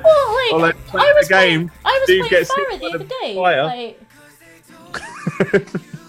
no, I was playing Pharah the other day, and you were right behind me, like yes, because you do. you you were making some good plays. I was like, impressed. uh, Pharah's just quite jump with the feet done. Um, she's like she's my favorite, and I, I I love it. And when you pull off these big plays, people watch and they're like, holy shit, you know. And the the really nice thing I think about esports is because it, it's the same as you know as you say in football. You can get into it at a casual level. You can go and have a kick around, and you know never be good enough to be a professional footballer. But my god, professional play is so interesting to watch, hmm and people do. You know. Level of technical skill is just almost inconceivable to well to me at least. Uh, I could, couldn't even imagine encompassing thinking in the way that people do when they have to, or, or when they're taking part in esports stuff. Yep. Or Mental. highest tiers. But no, so good to see it coming, like finally, finally, finally, finally being accepted as a as a big public thing. And you, I think you're right. In the next five years, we're going to see it everywhere. There's going to be arenas mm-hmm. everywhere. There's Yeah. going to be kids playing these games day in, day out, training hard, and their parents are going to go, "Have you practiced today?" And that's really I think it'll be. cool. I think it'll be more than five years before parents actively encourage esports. But that attitude is coming. And for somebody who, as a, as a little girl, was told you will never get into the games industry, and you know, I it was always joked that consoles had to be surgically removed from me and things like that.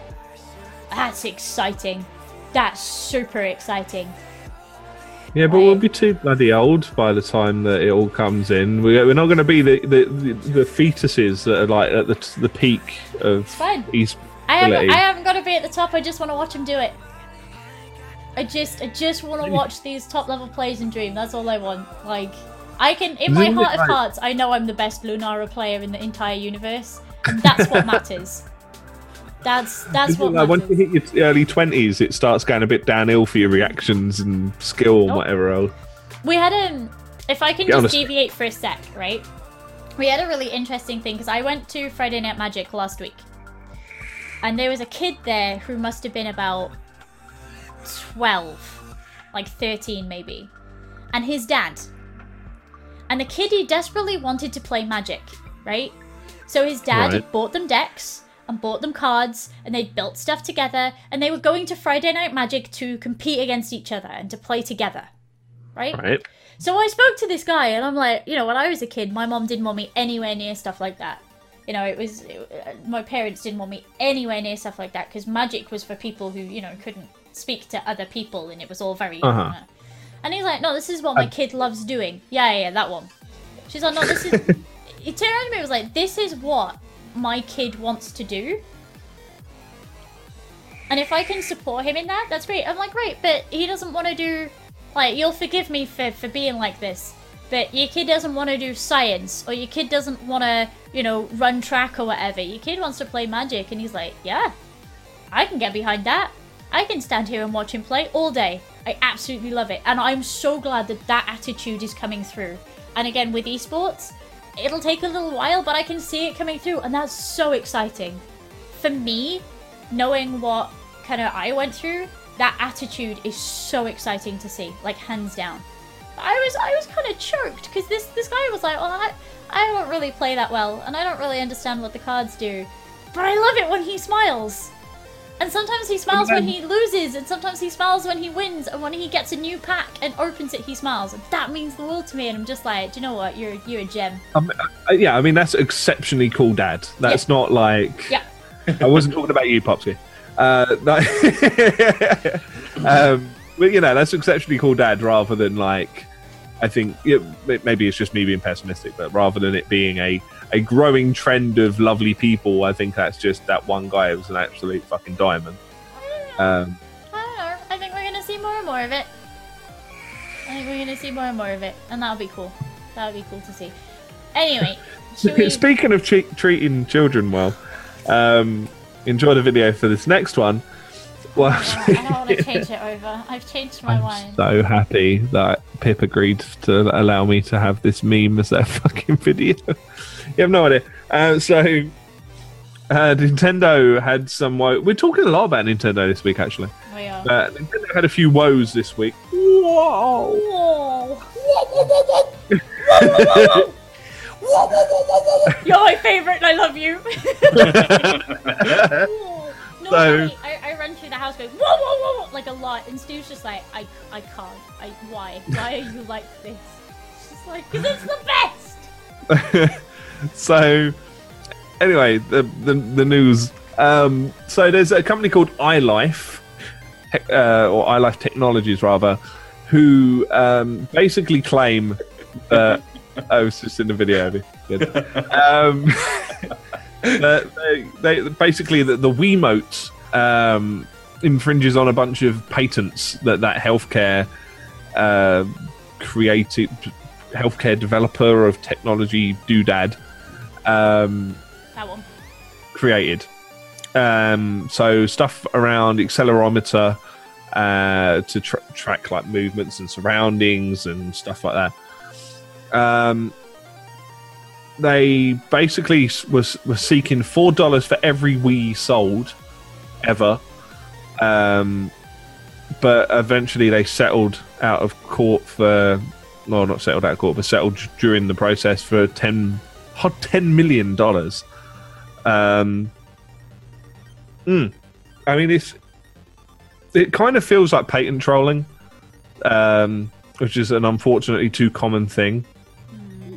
Because they tried to argue that it was uh, we were going to apply this to be used uh, in in relation to like elderly people falling over and like some way of detecting when people that, that when they've done so as like an, a medical emergency device and whatever else doesn't really apply in the same way to someone waggling a Wiimote and nearly throwing it through their screen whilst trying to bowl a child at some pins.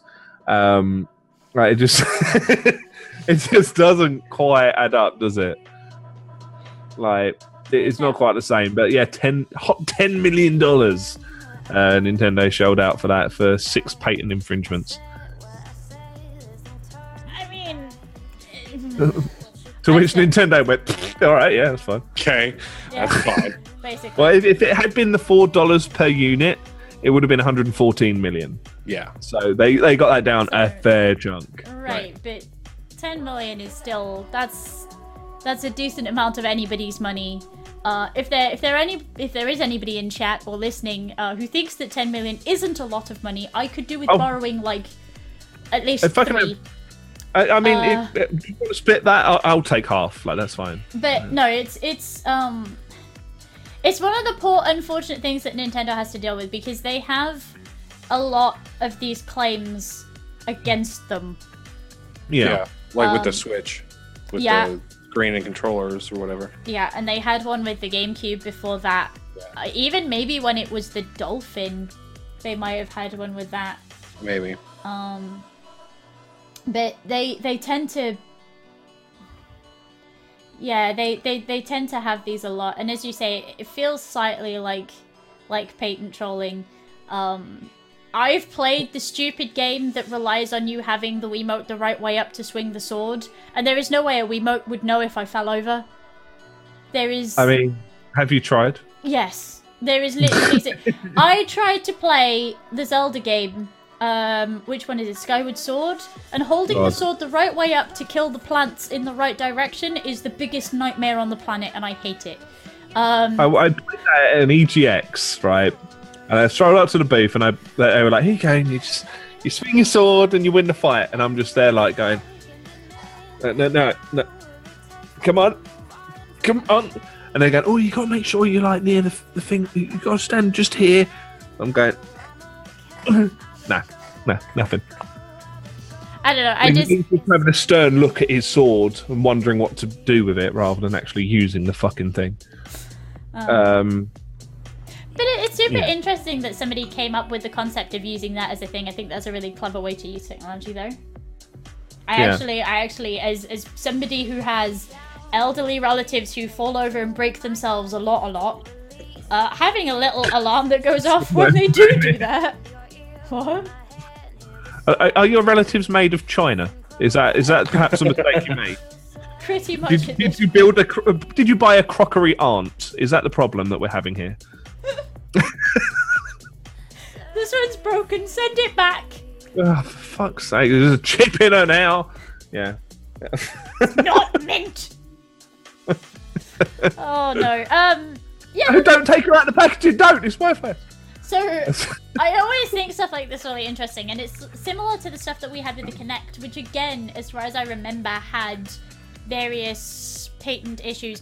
But the Kinect was eventually used for uh, surgery, right? It was used as Yeah. medical. Yes. What? So uh, the guy who the guy who used to do a lot of um, a lot of Kinect stuff actually went off to work with the Hololens and various Microsoft no Google mapping technologies, not Microsoft, Google mapping technologies, and the stuff that he's coming up with off the back of the Kinect is really cool.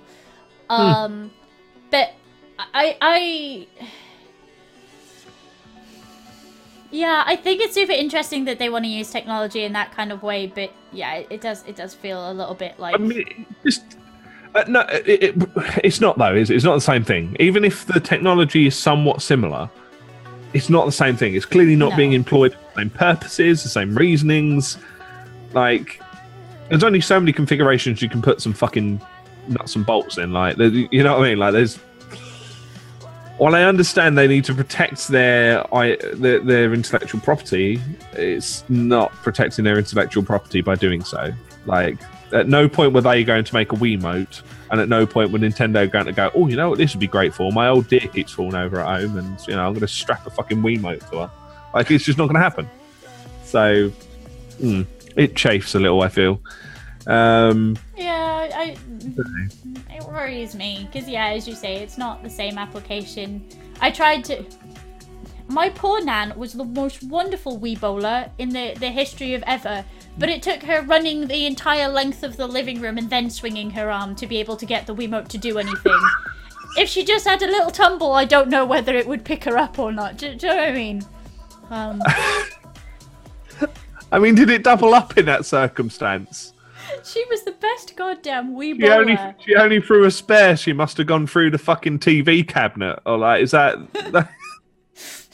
I mean, she was legitimately, she was the best fucking wee bowler I've ever come across, and she must have been about 107 when we had the Wii. Um, you know, older than dinosaurs, and she was the best wee bowler ever. But she did; she had to do a lap of the living room before it would it would go off. So I, yeah, I'm, I'm kind of. She wasn't even playing Wii bowling. She just hadn't taken her meds. To be fair, she just like running around the table. um, But no, uh, yeah, they, they were not the most sensitive of controllers by No. any stretch of the imagination. oh God, no. It's the same thing as like when you, like even now with your phone, right? And you go, and landscape, landscape, la- landscape, like, and then eventually it decides to flip round. Or you're lying at a slight angle and it flips round immediately, and you're like, no, I, I. So you end up just doing this. repeatedly Yeah. because you can't quite get it to stay upright, but you also want to lie down a little bit. Like, Or, or you try you try and kind of keep up with the screen and just throw your neck out entirely as it rotates round and you're trying to keep track of whatever you're watching. Yes, I know the pain. but yeah, But it's the same thing, you know, like that, that lack of sensitivity based based on uh, presumably an accelerometer of some description. Um, like that's clearly not the same level of sensitivity as Deirdre falling over in the living room, is it? Like it's just. Um, but anywho, uh, yeah. let's let's let's roll on from Nintendo's way. So I feel like we've uh, we've- what was it twice, three times a lady. uh, No, it's on- twice. Um, we, Yeah, but we've it's- spoken it's about about to Nintendo be. already. But Most about to Nintendo definitely. again.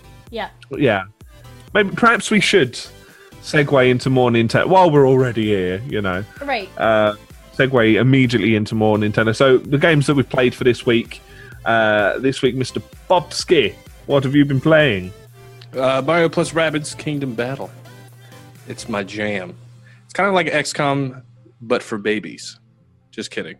It's pretty. say. It's actually really tough. This game is It's actually really, really tough, tough game. Yeah, it's a really. It surprised me how tough it was. I thought it was just going to be a cakewalk, but some of the challenges and stuff were just insane. The story's kind of meh. Like It's kind of there. it's just there. Surprisingly, the rabbits don't ruin the game for me because I'm not one for like just characters that are just Loud noises. yeah, just like minions from Despicable Me and whatnot. Like, but they they didn't ruin the game at all. Like they're actually pretty pretty funny and it's really humorous. Um, It does surprise me because I've always found Rabbids about as irritating as a septic testicle. So yeah, just it, it bums me out that you can only have like two of the Mario characters and you have to have a rabbit. which is mhm. kind of a bummer. But I guess I guess they they figured a lot of people would do that, Hmm. so they had they made you. yeah, that's it. Place a Ubisoft mandating a min- Yeah. like a, a quota of rabbits to be Right. included in the game. It's just it's it's a good game. Like it's way better than I, I wasn't even gonna play it. I, I was like, I'm not playing this. There's no way. And then I I read the reviews for it and I was like, all right, I'll play it. It's Mario, so like anything with Mario, I'll I'll try it out. Like, is isn't there some stuff like outside? Because I've watched, I've caught like little bits of streams here and there. So I've not watched tons of it, but like you've got the XCOM bits, and then you've got some running around a bits. Uh, yeah, running there's around like in there like the overworld puzzles and stuff, which is which are actually pretty fun. like traditional Mario sort of stuff. I feel it's more like dumbed down Zelda puzzles, if that makes sense. Okay. Like you match this color with this thing, and it'll it'll move something, and then you can get to area where you get like art or music tracks or hmm even weapons, even. but other than that, it's just it's a solid game. Like six out of ten, not bad. You know. Hey, in when the name drops. Yeah. I like it. Um, yeah, I say it looks pretty cool. It's one of the ones that I'd play if I had a Switch. By the way, send me a Switch. But um, I don't have one, so I won't. Uh, yeah, I don't, th- I don't think it's a Switch seller. It's definitely like when If you need it, have one, it's like, you have, well, you have to get it. Yeah. Like yeah, if, if you're in if you're into the like XCOM, which I never really was, but now I'm like I should probably go play XCOM. But, but the new DLC they just dropped for XCOM as well is like mental. Like it adds so much to the game as well. It's basically like having another game. Yeah. Um, and then there's more DLC to come as well. So there's a lot of there's a lot of stuff in there for for XCOM as well. Like there's a lot of content to go through. Yeah. So definitely worth a look in uh, on that side as well. But yeah, if you have a Switch, definitely like either get it now or when it's on sale or something because it's it's great. It's way better than anything I thought it was going to be. Yeah. And there's like when this game was announced and you saw the dev like cry whenever uh, Miyamoto was like, "This is this is pretty good," and the dude just like lost it. It- yeah, But Like, you, you could tell there was- Yeah, there's a Yeah. lot of love in it. for sure. Yeah. It's amazing. I, I think Rabbid floating on a giant duck with a spiked collar in a toilet is is my favorite moment so far, and the game is full of moments where you just walk past rabbits doing rabbit things, Yeah. and it just adds to the flavor of the world. It's it's really sweet. It's not imposing. It's not look at these rabbits, look at them. Yeah, you don't have to look at them. No. You- No, just walk straight past Go him. through the entire game like that. yeah, Mario's like, uh, yeah, okay. let's Don't worry about that the guys out guy. I here." don't know. No. But no, it's it's I've been playing it to death as well. It was going to be my choice this week um if you hadn't have picked it. And- Sniped it. And um yeah, I genuinely genuinely love it. It's more difficult than you'd think. Yeah. Um but That surprises me as well. the It's- weapons are quirky as hell. Like uh, yeah, it's good. Well, they're guns, and like the, Nintendo was basically like, uh, they ha- they can be guns, but they have to be like just Stupid. wacky. Yeah, they have Yeah. to be wacky. Yeah. um so yeah, no. This uh, So they they picked like Fifth Element weapons, essentially. Uh, a lot of comedic explosions, kind of uh, just everything hidden in a cloud of smoke because you know can't be riddled with holes in a Mario game, right? right. Right. And the bosses are so so good. Like they're pretty. It's pretty easy to like beat the bosses and stuff, but like the way the way they introduce them and stuff is just so good. Yeah. It's almost kind of. Borderlandsy in that respect. Yeah, Like- well, yeah, Like you see a boss like happen and it's like, oh and then it gets a name tag and you go, Oh you know, it, it, it has that that sort of staged moment Yeah. that, that kind of Borderlandsy games kinda have, you know? I believe it's called a topper. You get a reaction and then a bit extra Yeah, on top. yeah. I will say that the music in the game is so. Well it's Grant Kirkhope, isn't it? yes, Yeah. So it's like Yeah. and I I haven't. I'm gonna I'm gonna announce this here. I haven't said anything on Twitter. I did do a little thing, but I might be working with Grant Kirkhope on a song. Oh shit! Oh So- shit! yeah, I talked to him yesterday about it. That's and, uh, awesome. The, You the gears are turning. first. The gears are turning. So Oh. oh damn it! It's really annoying because I, I, when I was playing the game, I had the soundtrack up, and Steve's into or like Banjo Kazooie and things like that, and I was playing it to him, and I'm like, you know, this genuinely sounds like it could be written by Grant Kirkhope. Like it really does. It's got that. It's got that kind of. yeah, And then I had to go and look it up, and he does. He has this distinct kind of feel to everything Oh, yeah. he does. So I cannot wait. I cannot wait for you guys to do stuff. That's cool. The the the bell like chimey sounding stuff that he does. Mm-hmm. He, he threw in little bits of banjo, and you can hear it in in some of the songs. And I I talked to him, and I was like. Did you put some banjo in there? He's like, I can't help it, dude. I just can't. That's super Ah, freaking nice. cool. That's super freaking cool. All Right, right, announcement. Boom. Yeah. Lovely. sweet. All right, come on. What have you been playing this week? Sell this to me because I've never heard of it. Me neither. Uh, I've been playing Tokyo Dark, which is uh, to give you an idea of where it came from in the first place, I suppose. So it's a Square Enix collective game. So basically, uh, Square Enix has helped this game through Kickstarter and then helped publish this game, but that's as far as it's gone. So like they, they've had no meddling with the studio. They've not had any pissing around with them. It's just this is the game that this studio has made, as published by them and it's a weird hybrid of a visual novel and a point and click but also it has that kind of telltale sort of element of your actions really do carry consequences further along um and in you know like the, the different ways that you react to different situations really do have a a heavy consequence further down the line. There's 11 different endings which again all branch off of uh, th- those consequences.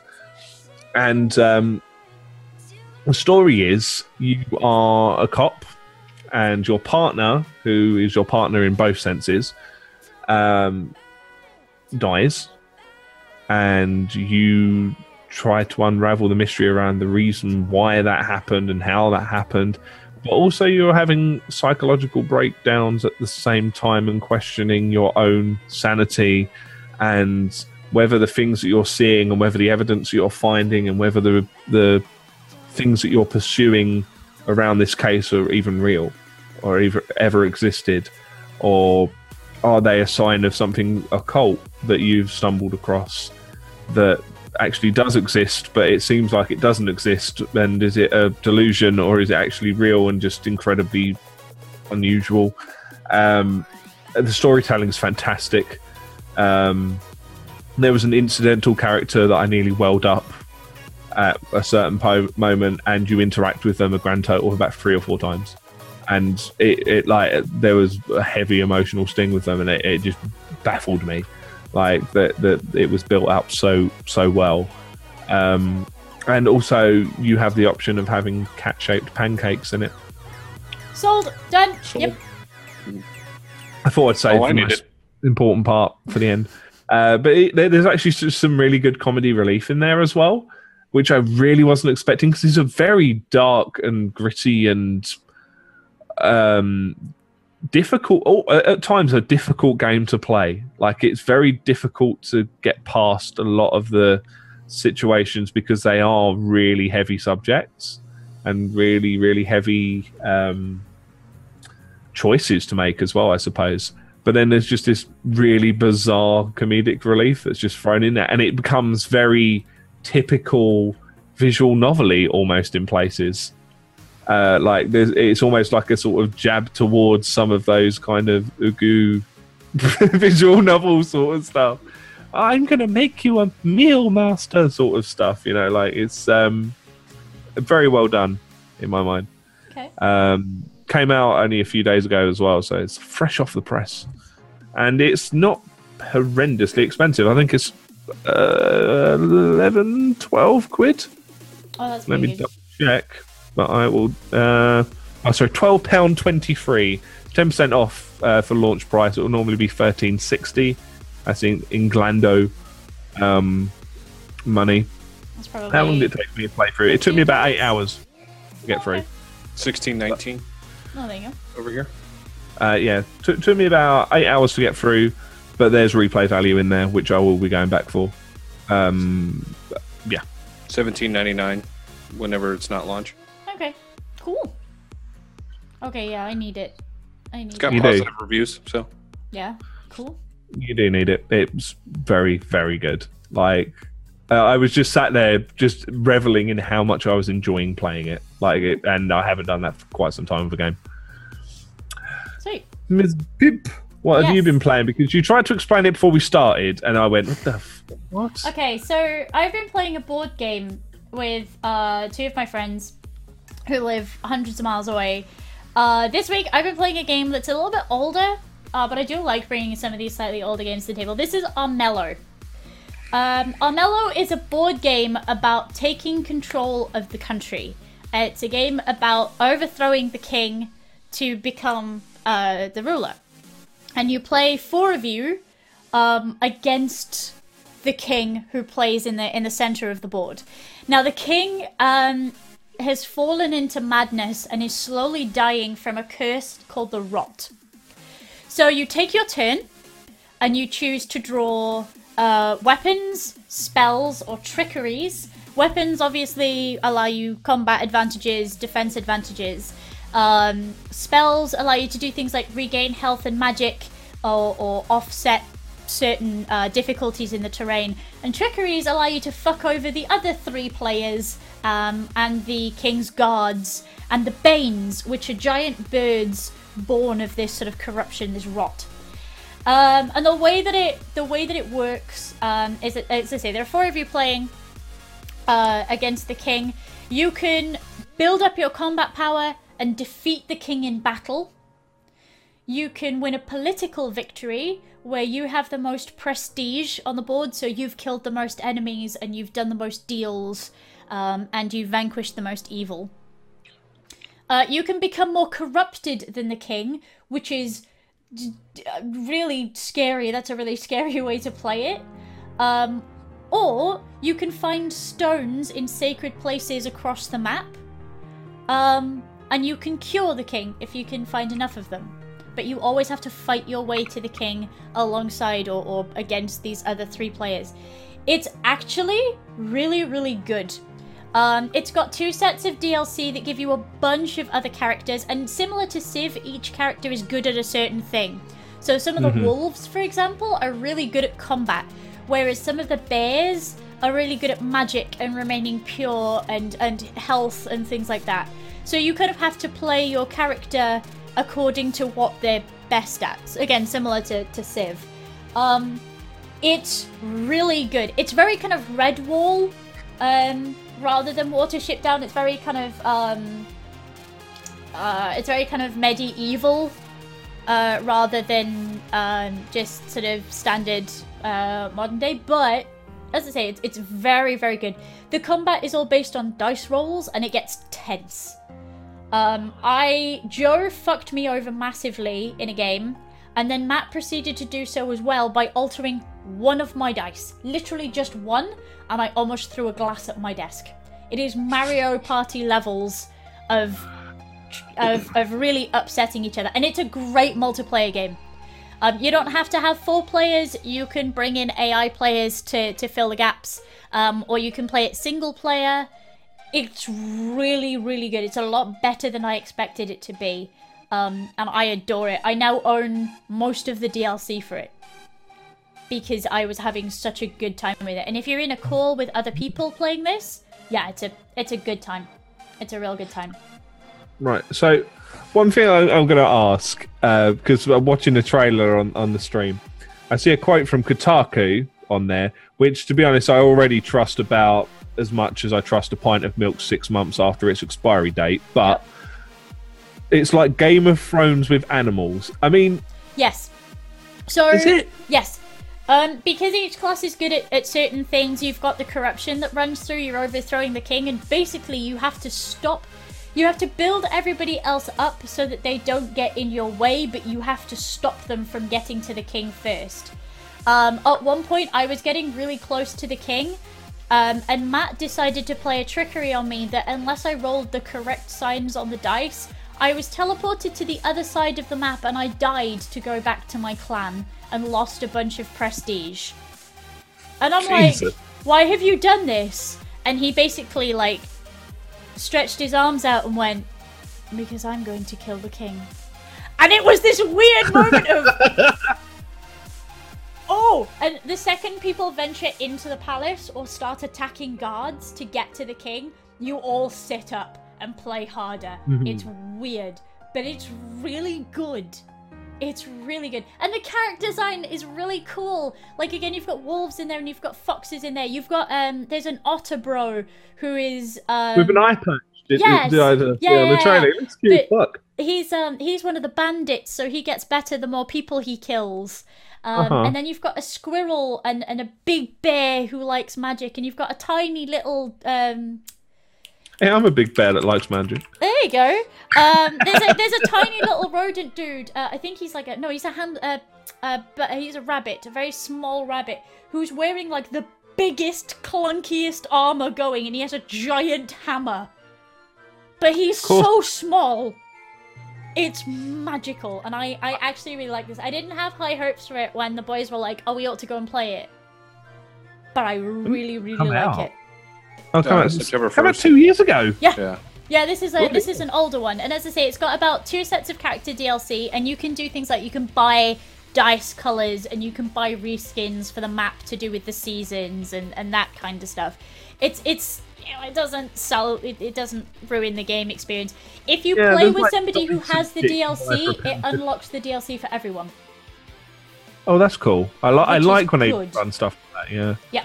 So yeah, Armello. If you have friends that you like playing like board games with and chatting away with and just doing nonsense with, Armello is a super super good choice. Yeah, and I'm looking at it now. It's uh, 15 quid, uh, Armello, but then you've got DLC totting up to, uh, thought we're just shy of another 20. Uh, But again, uh, if of one like the of main you- DLCs. then. If one of you owns the DLC and you play together, everybody has access to everything that you have access to. Yeah, so you could you could effectively go around your friend group and say, "Oh, we'll just buy one piece each, and Hmm. Yeah. make up the numbers." Yeah. So Um, I actually own this game. oh, you do? ready? Uh, yeah, I didn't even know. Oh, there you go. Yeah. As I say, it's it's pretty it's pretty good for you know two or three games Uh, is that the game on stream currently? Uh, yes, that's Armello on screen currently. It's it's um, it's good for two or three games, and then you pop it away, and then a couple of days later you play two or three games, and you remember the last time that somebody dicked you over, and you shouted them for it, and then you put it away, and then you know it's it's great for that kind of thing. It's really good fun. Mm-hmm. It's really good fun. Interesting. So yeah, it's good. Nice. That's pretty cool. Right. Well, that being said, um, let's move on to our bigger sort of roundtable discussion for the week. Um, and it's somewhat apt based around our guest, I guess, really. Um, and it's a discussion around how music can really drive the a game forward and to really build upon the atmosphere and the feeling of the game. Um, well, I mean, Popsky's probably probably going to be a, a, one of the better guests to speak on the subject because uh, you already have some music in some gamey things that right there, don't you, young man? In a, in a couple, they're they're mostly uh, rhythm based, but Yeah. even then, So, so to be honest, it really does drive the game forward under those circumstances, given they'd be quite shit without the music. ten times better. but um, I guess there's a lot of games that do music really well, but there's also a lot that just don't really seem to bother engaging on that side terribly heavily, or like it feels like they could be doing more to to use it as a tool to drive a situation forward. Um, so I, I mean, a fantastic example is like Bastion, where like I, I almost feel like half the story of that game, or more than half the story of that game, is just told through the music and the, the, the emotions that are stirred by that music and the, the atmosphere that's built by it. Um, and that game wouldn't be half of what it was. Like the game itself is is an entirely capable and enjoyable game, and uh, the narrator is very very good at, at building a, a world and a story around it. But the music really makes it, and and really adds that extra bit on top that just just made it a, a fantastic experience. So, like, what are some of the titles that you guys really feel that has that that vibe, that that that that that way that the music's pulling through the the, the game? Any like uh, Elder Scrolls games do it for me. Oh, Like for real? the- Oh, the the really sort of tribal, qu- That uh, like the choral- orchestra and all that stuff. Yeah, doesn't do it so much with like Fallout because you get you get these like '50s tunes and you're running around just killing people with with happy tunes. Just yeah, it's perfect. I love Yeah. it. um, again that Mario and Rabbids, like the music in that it's just it it made the game like like I said ten times better. It's I don't know if you have enjoyable music and it fits well with the game, like that's basically how you do it. what am I saying? That's how I feel constantly throughout the. It's fine. Um, and Yeah. Pip, like there, there's, There's I- there's probably two examples that really stand out for me, and and um, one of them is Transistor. Um, and Transistor was one of the first vinyl album like of, of a game soundtrack that I bought because um, a lot of Transistor's story that it doesn't tell you outright is told through the music and the lack of elements in the music in certain places. The addition of and, and lack of certain elements in the music tells you more about the area that you're in um, than the the world does, and then the narration through the game does. Um, And that's super interesting. And I actually uh, recently listened to one of the um, the boss fights from it, the the very first boss fight that you come across. Um, the music that you've just listened to, they changed the vocal track on it. All right. If you overlay the vocal track of that and the vocal track of uh, the sort of regular version of that song, it's horrendous. The story that that that sort of extra layering tells you, like, eats at my heart. It's horrendous, and I adore it. Um, so yeah, Transistor Transistor does a, an amazing, amazing job of that because it, uh, again, she's a she's a singer who's lost her voice Right. Um, so a lot of the soundtrack as you go around, she's humming. Hmm. Be- and uh, some of the tracks have words to them, and you'll flash back to a moment where that song had words, hmm and now it might only have a hum or it might have nothing at all. And when the bosses kick in and the bosses sing, that's horrendous. Because you you're suddenly aware of of um kind of the music has been a theme this entire time. And it's not just her story, it's their story. And that kind of storytelling really kind of speaks to me. Um, the other one that I I really, really like um, is Valhalla. Oh, And the problem that I have a serious problem with Valhalla in that um, at the beginning of each day, um, you go to work in a bar, and the game says, "Okay, sit at the jukebox. What what music would you like to listen to today?"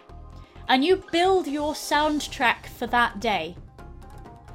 Takes me like two hours to play. longer than the actual gameplay. yeah, longer than the actual gameplay to work out what I want, what songs I want to listen to that day hmm because again it the the music that uh that they've picked um the music that they've written for it is so um it tells you so much about the world that you're in and the people who are in it um and again some of the patrons will leave you music or some of the patrons you'll you'll uh, use your phone at the end of the day and pick up new music or go to the shop and pick up new music um, so it tells you a lot about the world as you as you unlock each track and i think that's super clever um, Uh, some some of the tracks are also linked to real world stuff. Well, sorry, that universe stuff. yes That uh, like there's a, a, a military outfit that's like they're there to help people, but they're they're also part of the military, but they're also not quite there to help people. But it's kind of muddled.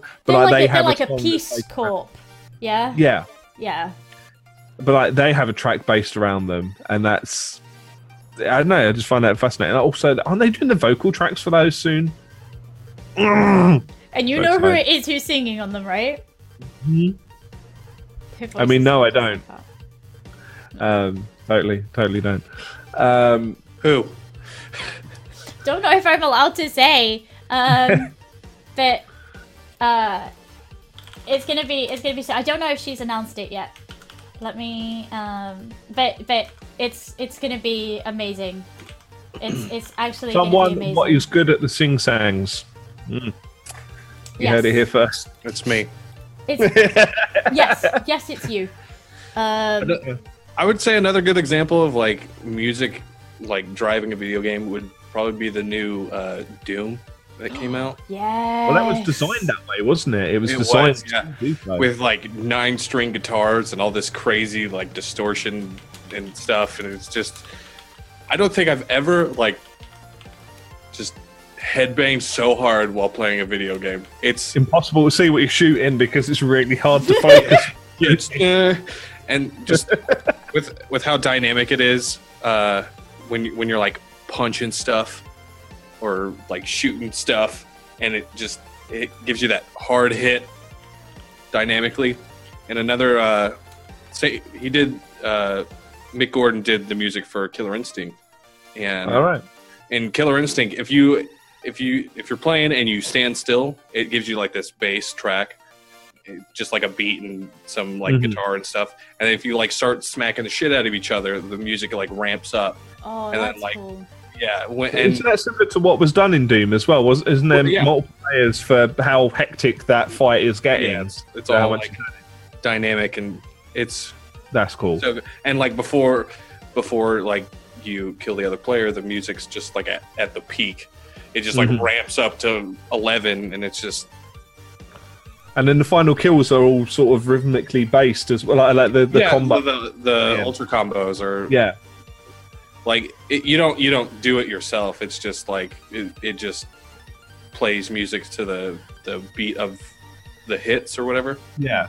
But like, it's just a really neat touch. Yeah. Like, you feel like the badass when you're doing it. You're just Right. like, yeah, fucking, ugh, Yeah, lay some so beats on you, son. Lay some beats. yeah the mick gordon is a god Um, oh, the other one that, that strikes me actually, and I know it's a rhythm game, so I, I meh, but Just Dance. no, actually, uh, Go forward. Aaero. Oh, Aaero, So man. I listen to the Aaero soundtrack sometimes because Aaero has a, a licensed soundtrack. It's a uh, it's a game where you play a ship that follows a little ribbon and shoots the bad guys to the rhythm to to, to, to the music. Um, and it's wonderful, absolutely wonderful and, game. and and sometimes you go inside a worm. oh, and you shoot the giant spider, and it's wonderful. Yeah, it's it's really it's really cool. It's really cool. Um, but I listen to the soundtrack of that, and I can't help but hear the shooty noises and the following the ribbon noise Mhm. anymore. It's like I can't kind of differentiate them differentiate anymore. Those songs are inextricably attached to that game now. Every every time I hear um, Katy B's on a mission, every single time I hear Are you, Katy B's are you- on a mission, are mission. you literally on the thumbstick in I your head, like? Yeah, I can I can hear the, the bits where the enemies come up and the the Yeah. You know, it- they're What game so- is this? Uh, it's called Aaero. Aaero, Double A E R O. um, and they're so Okay. intrinsically linked that I can no longer separate them, No. which is super odd. But Oh, okay. I cool. yeah, I asked somebody to put my music in this game. Never got back to me. do you know? I turned around to Paul the other day and went, "Do you know whose music would be really good for this?"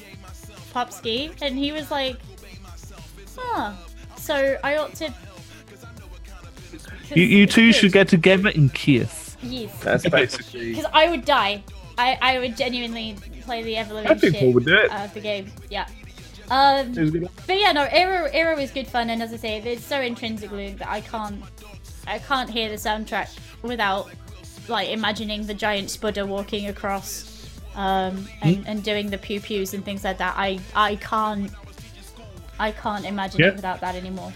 Kind of Um, reminds me of uh, Thumper. Yes. Yeah, same Yes. same sort of vein. Yeah. Pip needs to get to violence. Apparently, yes, she does. Um, I'm Yeah. trying to, just trying to think what else recently. Well, I mean, to be honest, Tokyo Dark has some pretty damn good music in it to drive story as well. Like the areas where you're kind of having um, stuff that's questionable occur to you, stuff where you're not sure if it's real or whether you know something really fucking bizarre is happening. It has like this really grindy EDM sort of stuff, Hmm. like this, this um EDM, like it's almost, almost industrial sort of music going on. Like, it almost sounds like a, a fucking Nine Inch Nails B side at points. Like it's just like this really sort of grindy.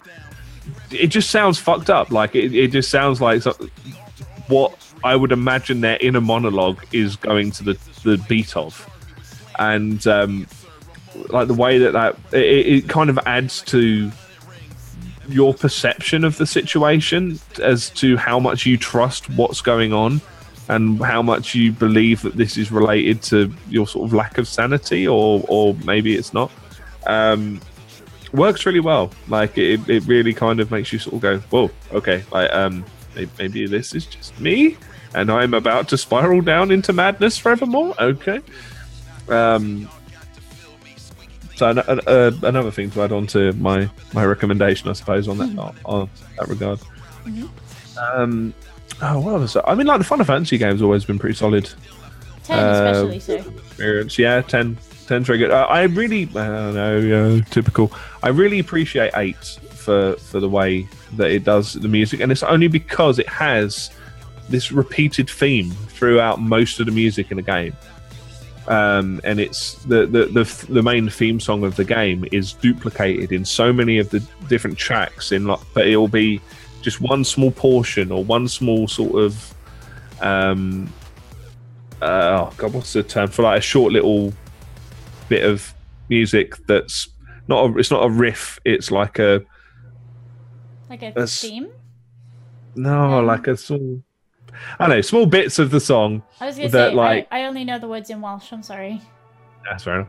Uh, but you know, just different bits and pieces that are just sprinkled throughout loads of different tracks in the game, and it's part of the feeling of that wider theme, and it all kind of comes together at points later in the game, and it's it's very very well done. um, and it's subtle enough that you can go through the entire game and never pick it up. But if you do pick it up, it really adds something to each of the situations that you're going through. Um, one one of the reasons why I do rate the, the game as highly as I do. Um, what other games? I'm trying to think. Kingdom Hearts. Yes. Yep. I never got on Kingdom Hearts games. No, Kingdom Hearts is great. Kingdom Hearts soundtrack is great.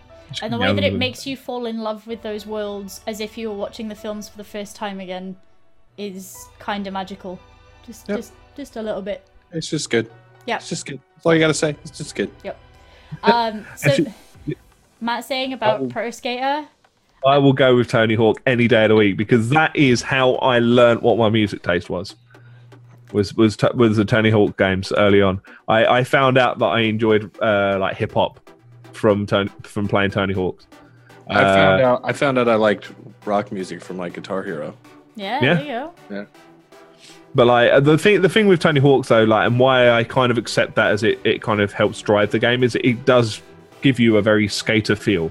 Right. Like those are the sort of tracks that I would later hear further down the line when I, whenever I went past a, a skate park or anything like that. Like it's, it's directly pulled from that culture.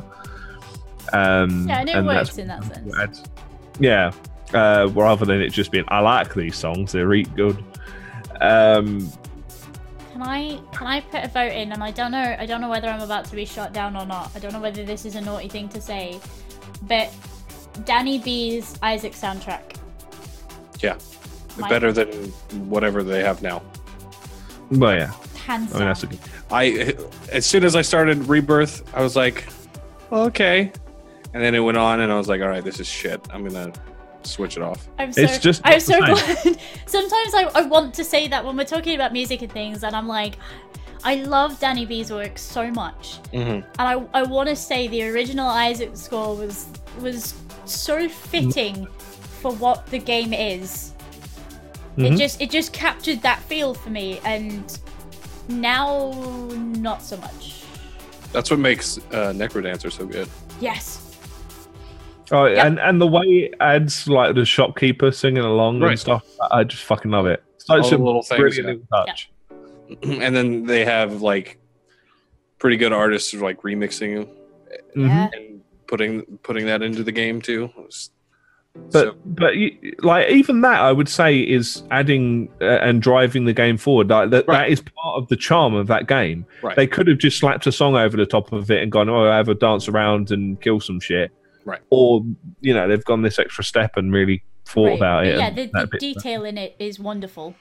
Yeah, yeah, wholeheartedly.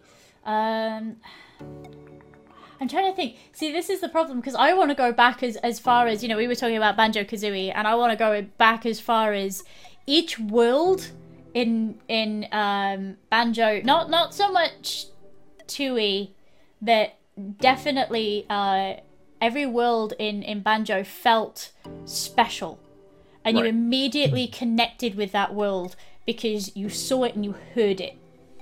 yeah. Um, oh yes, talking about jazz. Sorry, uh, Contrast and Grim Fandango. Oh, Grim Fandango soundtrack. Oh, So, so good.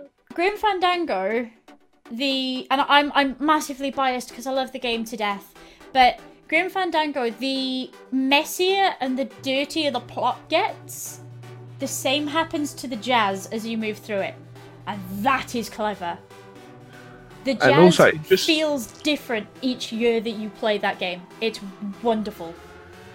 A- And the part that I really appreciate about it is it just sets the overall tone of the game. Mm-hmm. It, it being as jazzy and like fucking good jazz as well, like thr- throughout the entire game. It's Yep. not just hey, it's jazz. It's, it's got a trumpet. It's great. Like it's it's it's actually genuinely really good jazz of, of its own Yeah. chords. and it gets it, it gets darker and darker as the plot gets darker and darker and it takes on this um I, I I- i've never i've never been a big fan of jazz um like uh, until i found that game so i'm never sure how to describe it but it almost gets sort of grimier and dirtier as you go through the game and it is it's it's an echo of of how the plot works Yeah. um yeah yeah i can i can see that yeah I would say, like for me, it just created a mood across the whole game as well of just like I, I feel uh, you know you know there's like that jazz bar in in the in the game. I feel like I played the whole game from that jazz bar. Like that's that's kind of yeah. Yeah. That's kind of how I, I feel like it just it just creates this overall Yeah. vibe. But yeah, it's, it's a super important component of, of every game. Um, but there, are- you know, there are some games that just shine Hmm. endlessly. Man. Yeah. Poke show. Yep. Poke show. Undertale was good. Oh, Undertale had great music, but I, other than like one or two tracks, I don't feel like they added to the game's feel beyond just hey, this song's fucking cool. I would fight that Yeah. to the ends of the earth. Yeah, you're wrong. Yeah. I would fight that to the ends of the earth. From from the repeating motifs that appear right at the beginning and right at the end, and at various points in the middle, where your character kind of takes a, a, a dip, sort of morally almost. Um, from the simplicity of places like home, um, to uh, when you go to meet Mettaton and the the music sort of gets more complex. Like there's a lot going on there, like a lot. Just because you didn't listen to it properly doesn't. No, I'm kidding. Um, Hey, to be fair, it's been a while since I last played it or listened to it properly, so maybe I'm just misremembering. But I, I don't remember it affecting me beyond a couple of situations, uh, like the maybe two or three tracks across the entire game that I remember, but like, I specifically remember going, oh, well, the, the problem. beyond, hey, uh, this is a jam. The you problem know. that I have is that people are like, "Oh, Megalovania is wonderful," and I'm like, "But, but what about fighting the dummy? And and what about where you rear home for the second time? And what about when you're walking through the snow? And what And about Spider Dance. Spoilers. Yeah, that one. Um, like, th- th- there's so many really cool moments all along the way. Um, and with Megalovania being a. I don't know whether it's an homage to or whether it's a, a different version of some of the uh, ROM hacks that he used to do. Yeah. Um, Megalovania shines, but it shines as a version of that thought, whereas the the rest of the soundtrack complements the game endlessly. Um, Yeah, there's certain phrases in like the main theme or just put everywhere in all the other songs, which is really nice. and it is. It's, Right, this, and you know, it's this cool thing of you echo as you walk through. You know. It's good. Mhm. how did we get this far without mentioning Persona 5 as well? With the differing versions of Oh, tracks? the rain versions of them. Oh yeah, that's So, great. so depending on the weather and uh, also kind of, or in some occasions, affects the mood. There are different versions of a lot of the main songs that play. So, uh, the the main sort of just wandering around music has like this really kind of distorted, almost sort of sleepy feeling rain version. Mm. That's just like super wonderful. Like it's just I, I don't know. It just feels like rain. Like there's no, there's there's no other way of putting it other than this track's that, that it literally feels more like rain than a- a- anything else. Mhm. Uh, and like it, I know like it, every every sort of bot well bosses slash dungeons uh, having its own theme as well. Um, again, kind of just characterized, like really added something to the, those individual characters because all of the, the lyrics of those songs were linked to that character's vices and uh, the things surrounding that character and how they view the world. Um, really, really cool. Like again, it was using the music as a tool in order to to to further that theme, and that that, that really struck a chord with me. Pardon the pun. Um, yeah, I feel I feel you're bubbling to suggest another one, Pip. I, I can see No, it. I can see I, it. I'm just I'm just thinking because um because uh, chat's talking about things like the WoW soundtrack. Um, and I, I actually, I'd, I'd agree there. There's a lot of places in WoW, like the, the second that I walk into Stormwind, I know I'm vaguely home. Um, Hmm.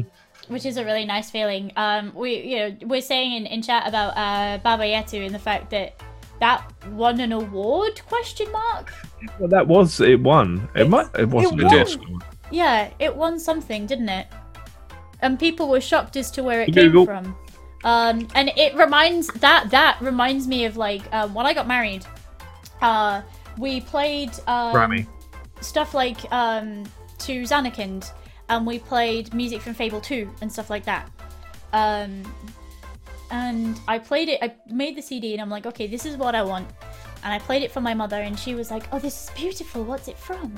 Um, and I played it to Xanakind, and I'm like, "Well, it's it's it's from this video game. It's from Final Fantasy." And she cut me off and went, "No, you can't have it." Hmm.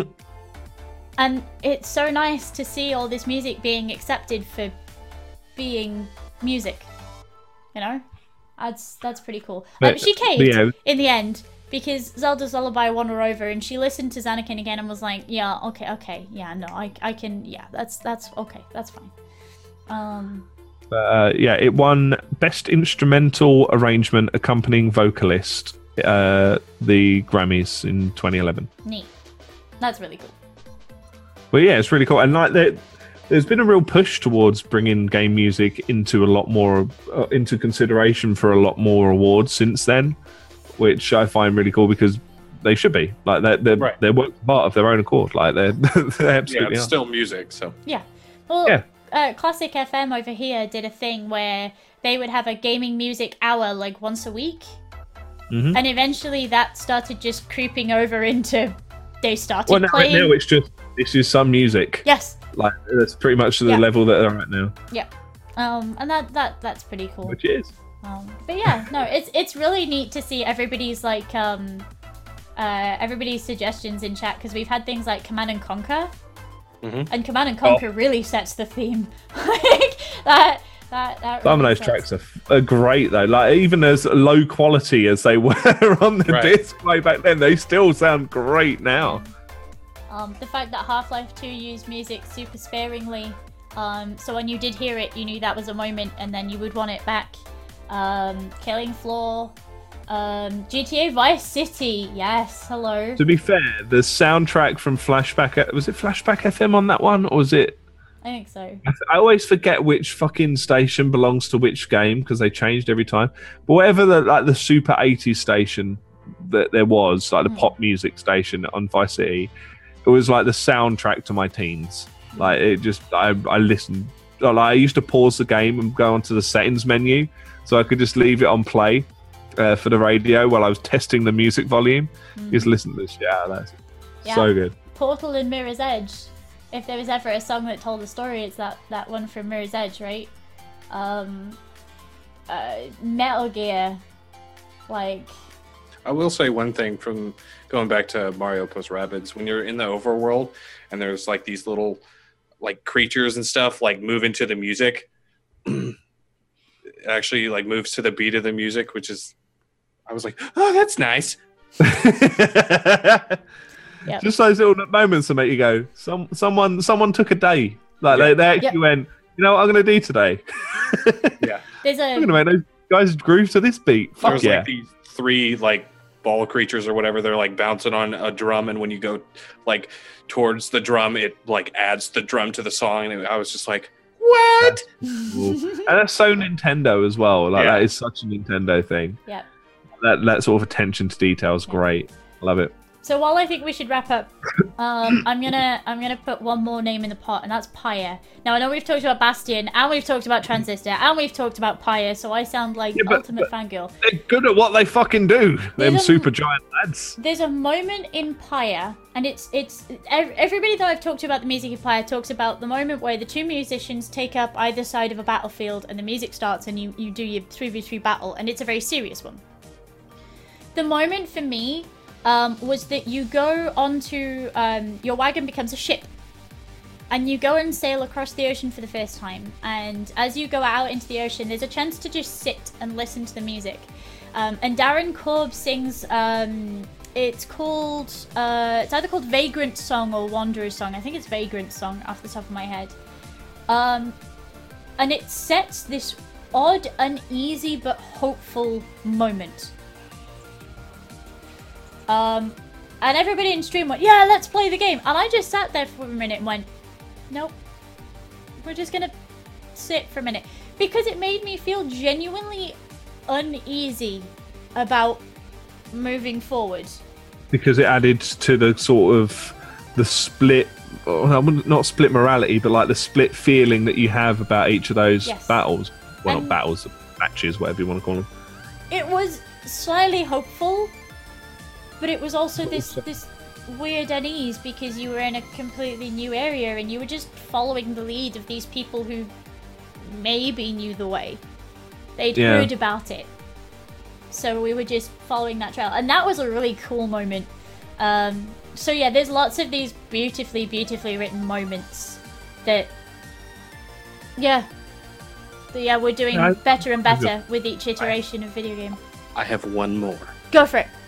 Okay, um, in Bioshock Infinite, when you first get to Columbia and you're going down that elevator, and the hymn like song, the Will the Circle Be Unbroken, when that hit the first time I heard it, I was like, this is gorgeous. And it set the tone for like the beginning of the game, not not so much like the entire game, but Yeah. I just like I did that like slow walk that you do around. Yep. It's, You can do a lap around in there, and I think I must Yeah. have done about three of them to Right. just kind of take that in for a minute, you know? Yeah, no, I'm with you there. so good. Yep. So good. Yeah. Yeah. Okay, so with that done, I guess there's only one thing left to do, and we do this every episode. Um, we need to name this episode. Um, traditionally, I go first. Um, so yeah, why was this episode six out of ten? Um, I kind of don't know what to go for this week. I might go six out of ten gagging slug princesses. I will be honest. We, we, oh, the gagging cutscene I think is, is yeah, we might we might go somewhere gagging, along gagging those kind of meat I mean that's if you, if you really want to go down that path Um, there was mention of the HTC Vive earlier Yes. on as well six The out of ten HTC Vive. And I think we'll take some votes in the chat. While we let chat vote, uh, do we want to talk about what we're up to this week? Yes, absolutely. Um. oh god, no, I think that's the best one. Six out of ten need to sue Nintendo for more money. Awesome. So, I, um, I spoke some words today. Nintendo spoke some words, so they owe me. Uh, Popsky, where can people find you, and what are you up to this week? Um, stuff. Uh, you can find me at twitch.tv slash popsky. I stream sparingly. I've been working on music for other people right now. So once I get that done, I'll, I'll have a set schedule and everything. Um, you find me on Bandcamp. You find me on SoundCloud. All of it's Popsky. I have I have an Instagram, I think, something like that. I Uh, took a picture of a sandwich once, and it was there, and that was about it. uh, and Twitter, Popsky. Everything's Popsky. Do you just walk around just shouting your name? Popsky! Popsky! Like I'm trying to find myself, yeah. I was gonna say, you're trying to find your son. Jason! Jason. Oh god. Alrighty. Sam, what are you up to this week? Oh, well, whatever I get up to. To be perfectly honest, I uh, I am the man that never has a plan. Uh, so I'm back to work from this week. Uh, so I don't know. Uh, I'll probably stream tomorrow and play a game. I don't know what yet.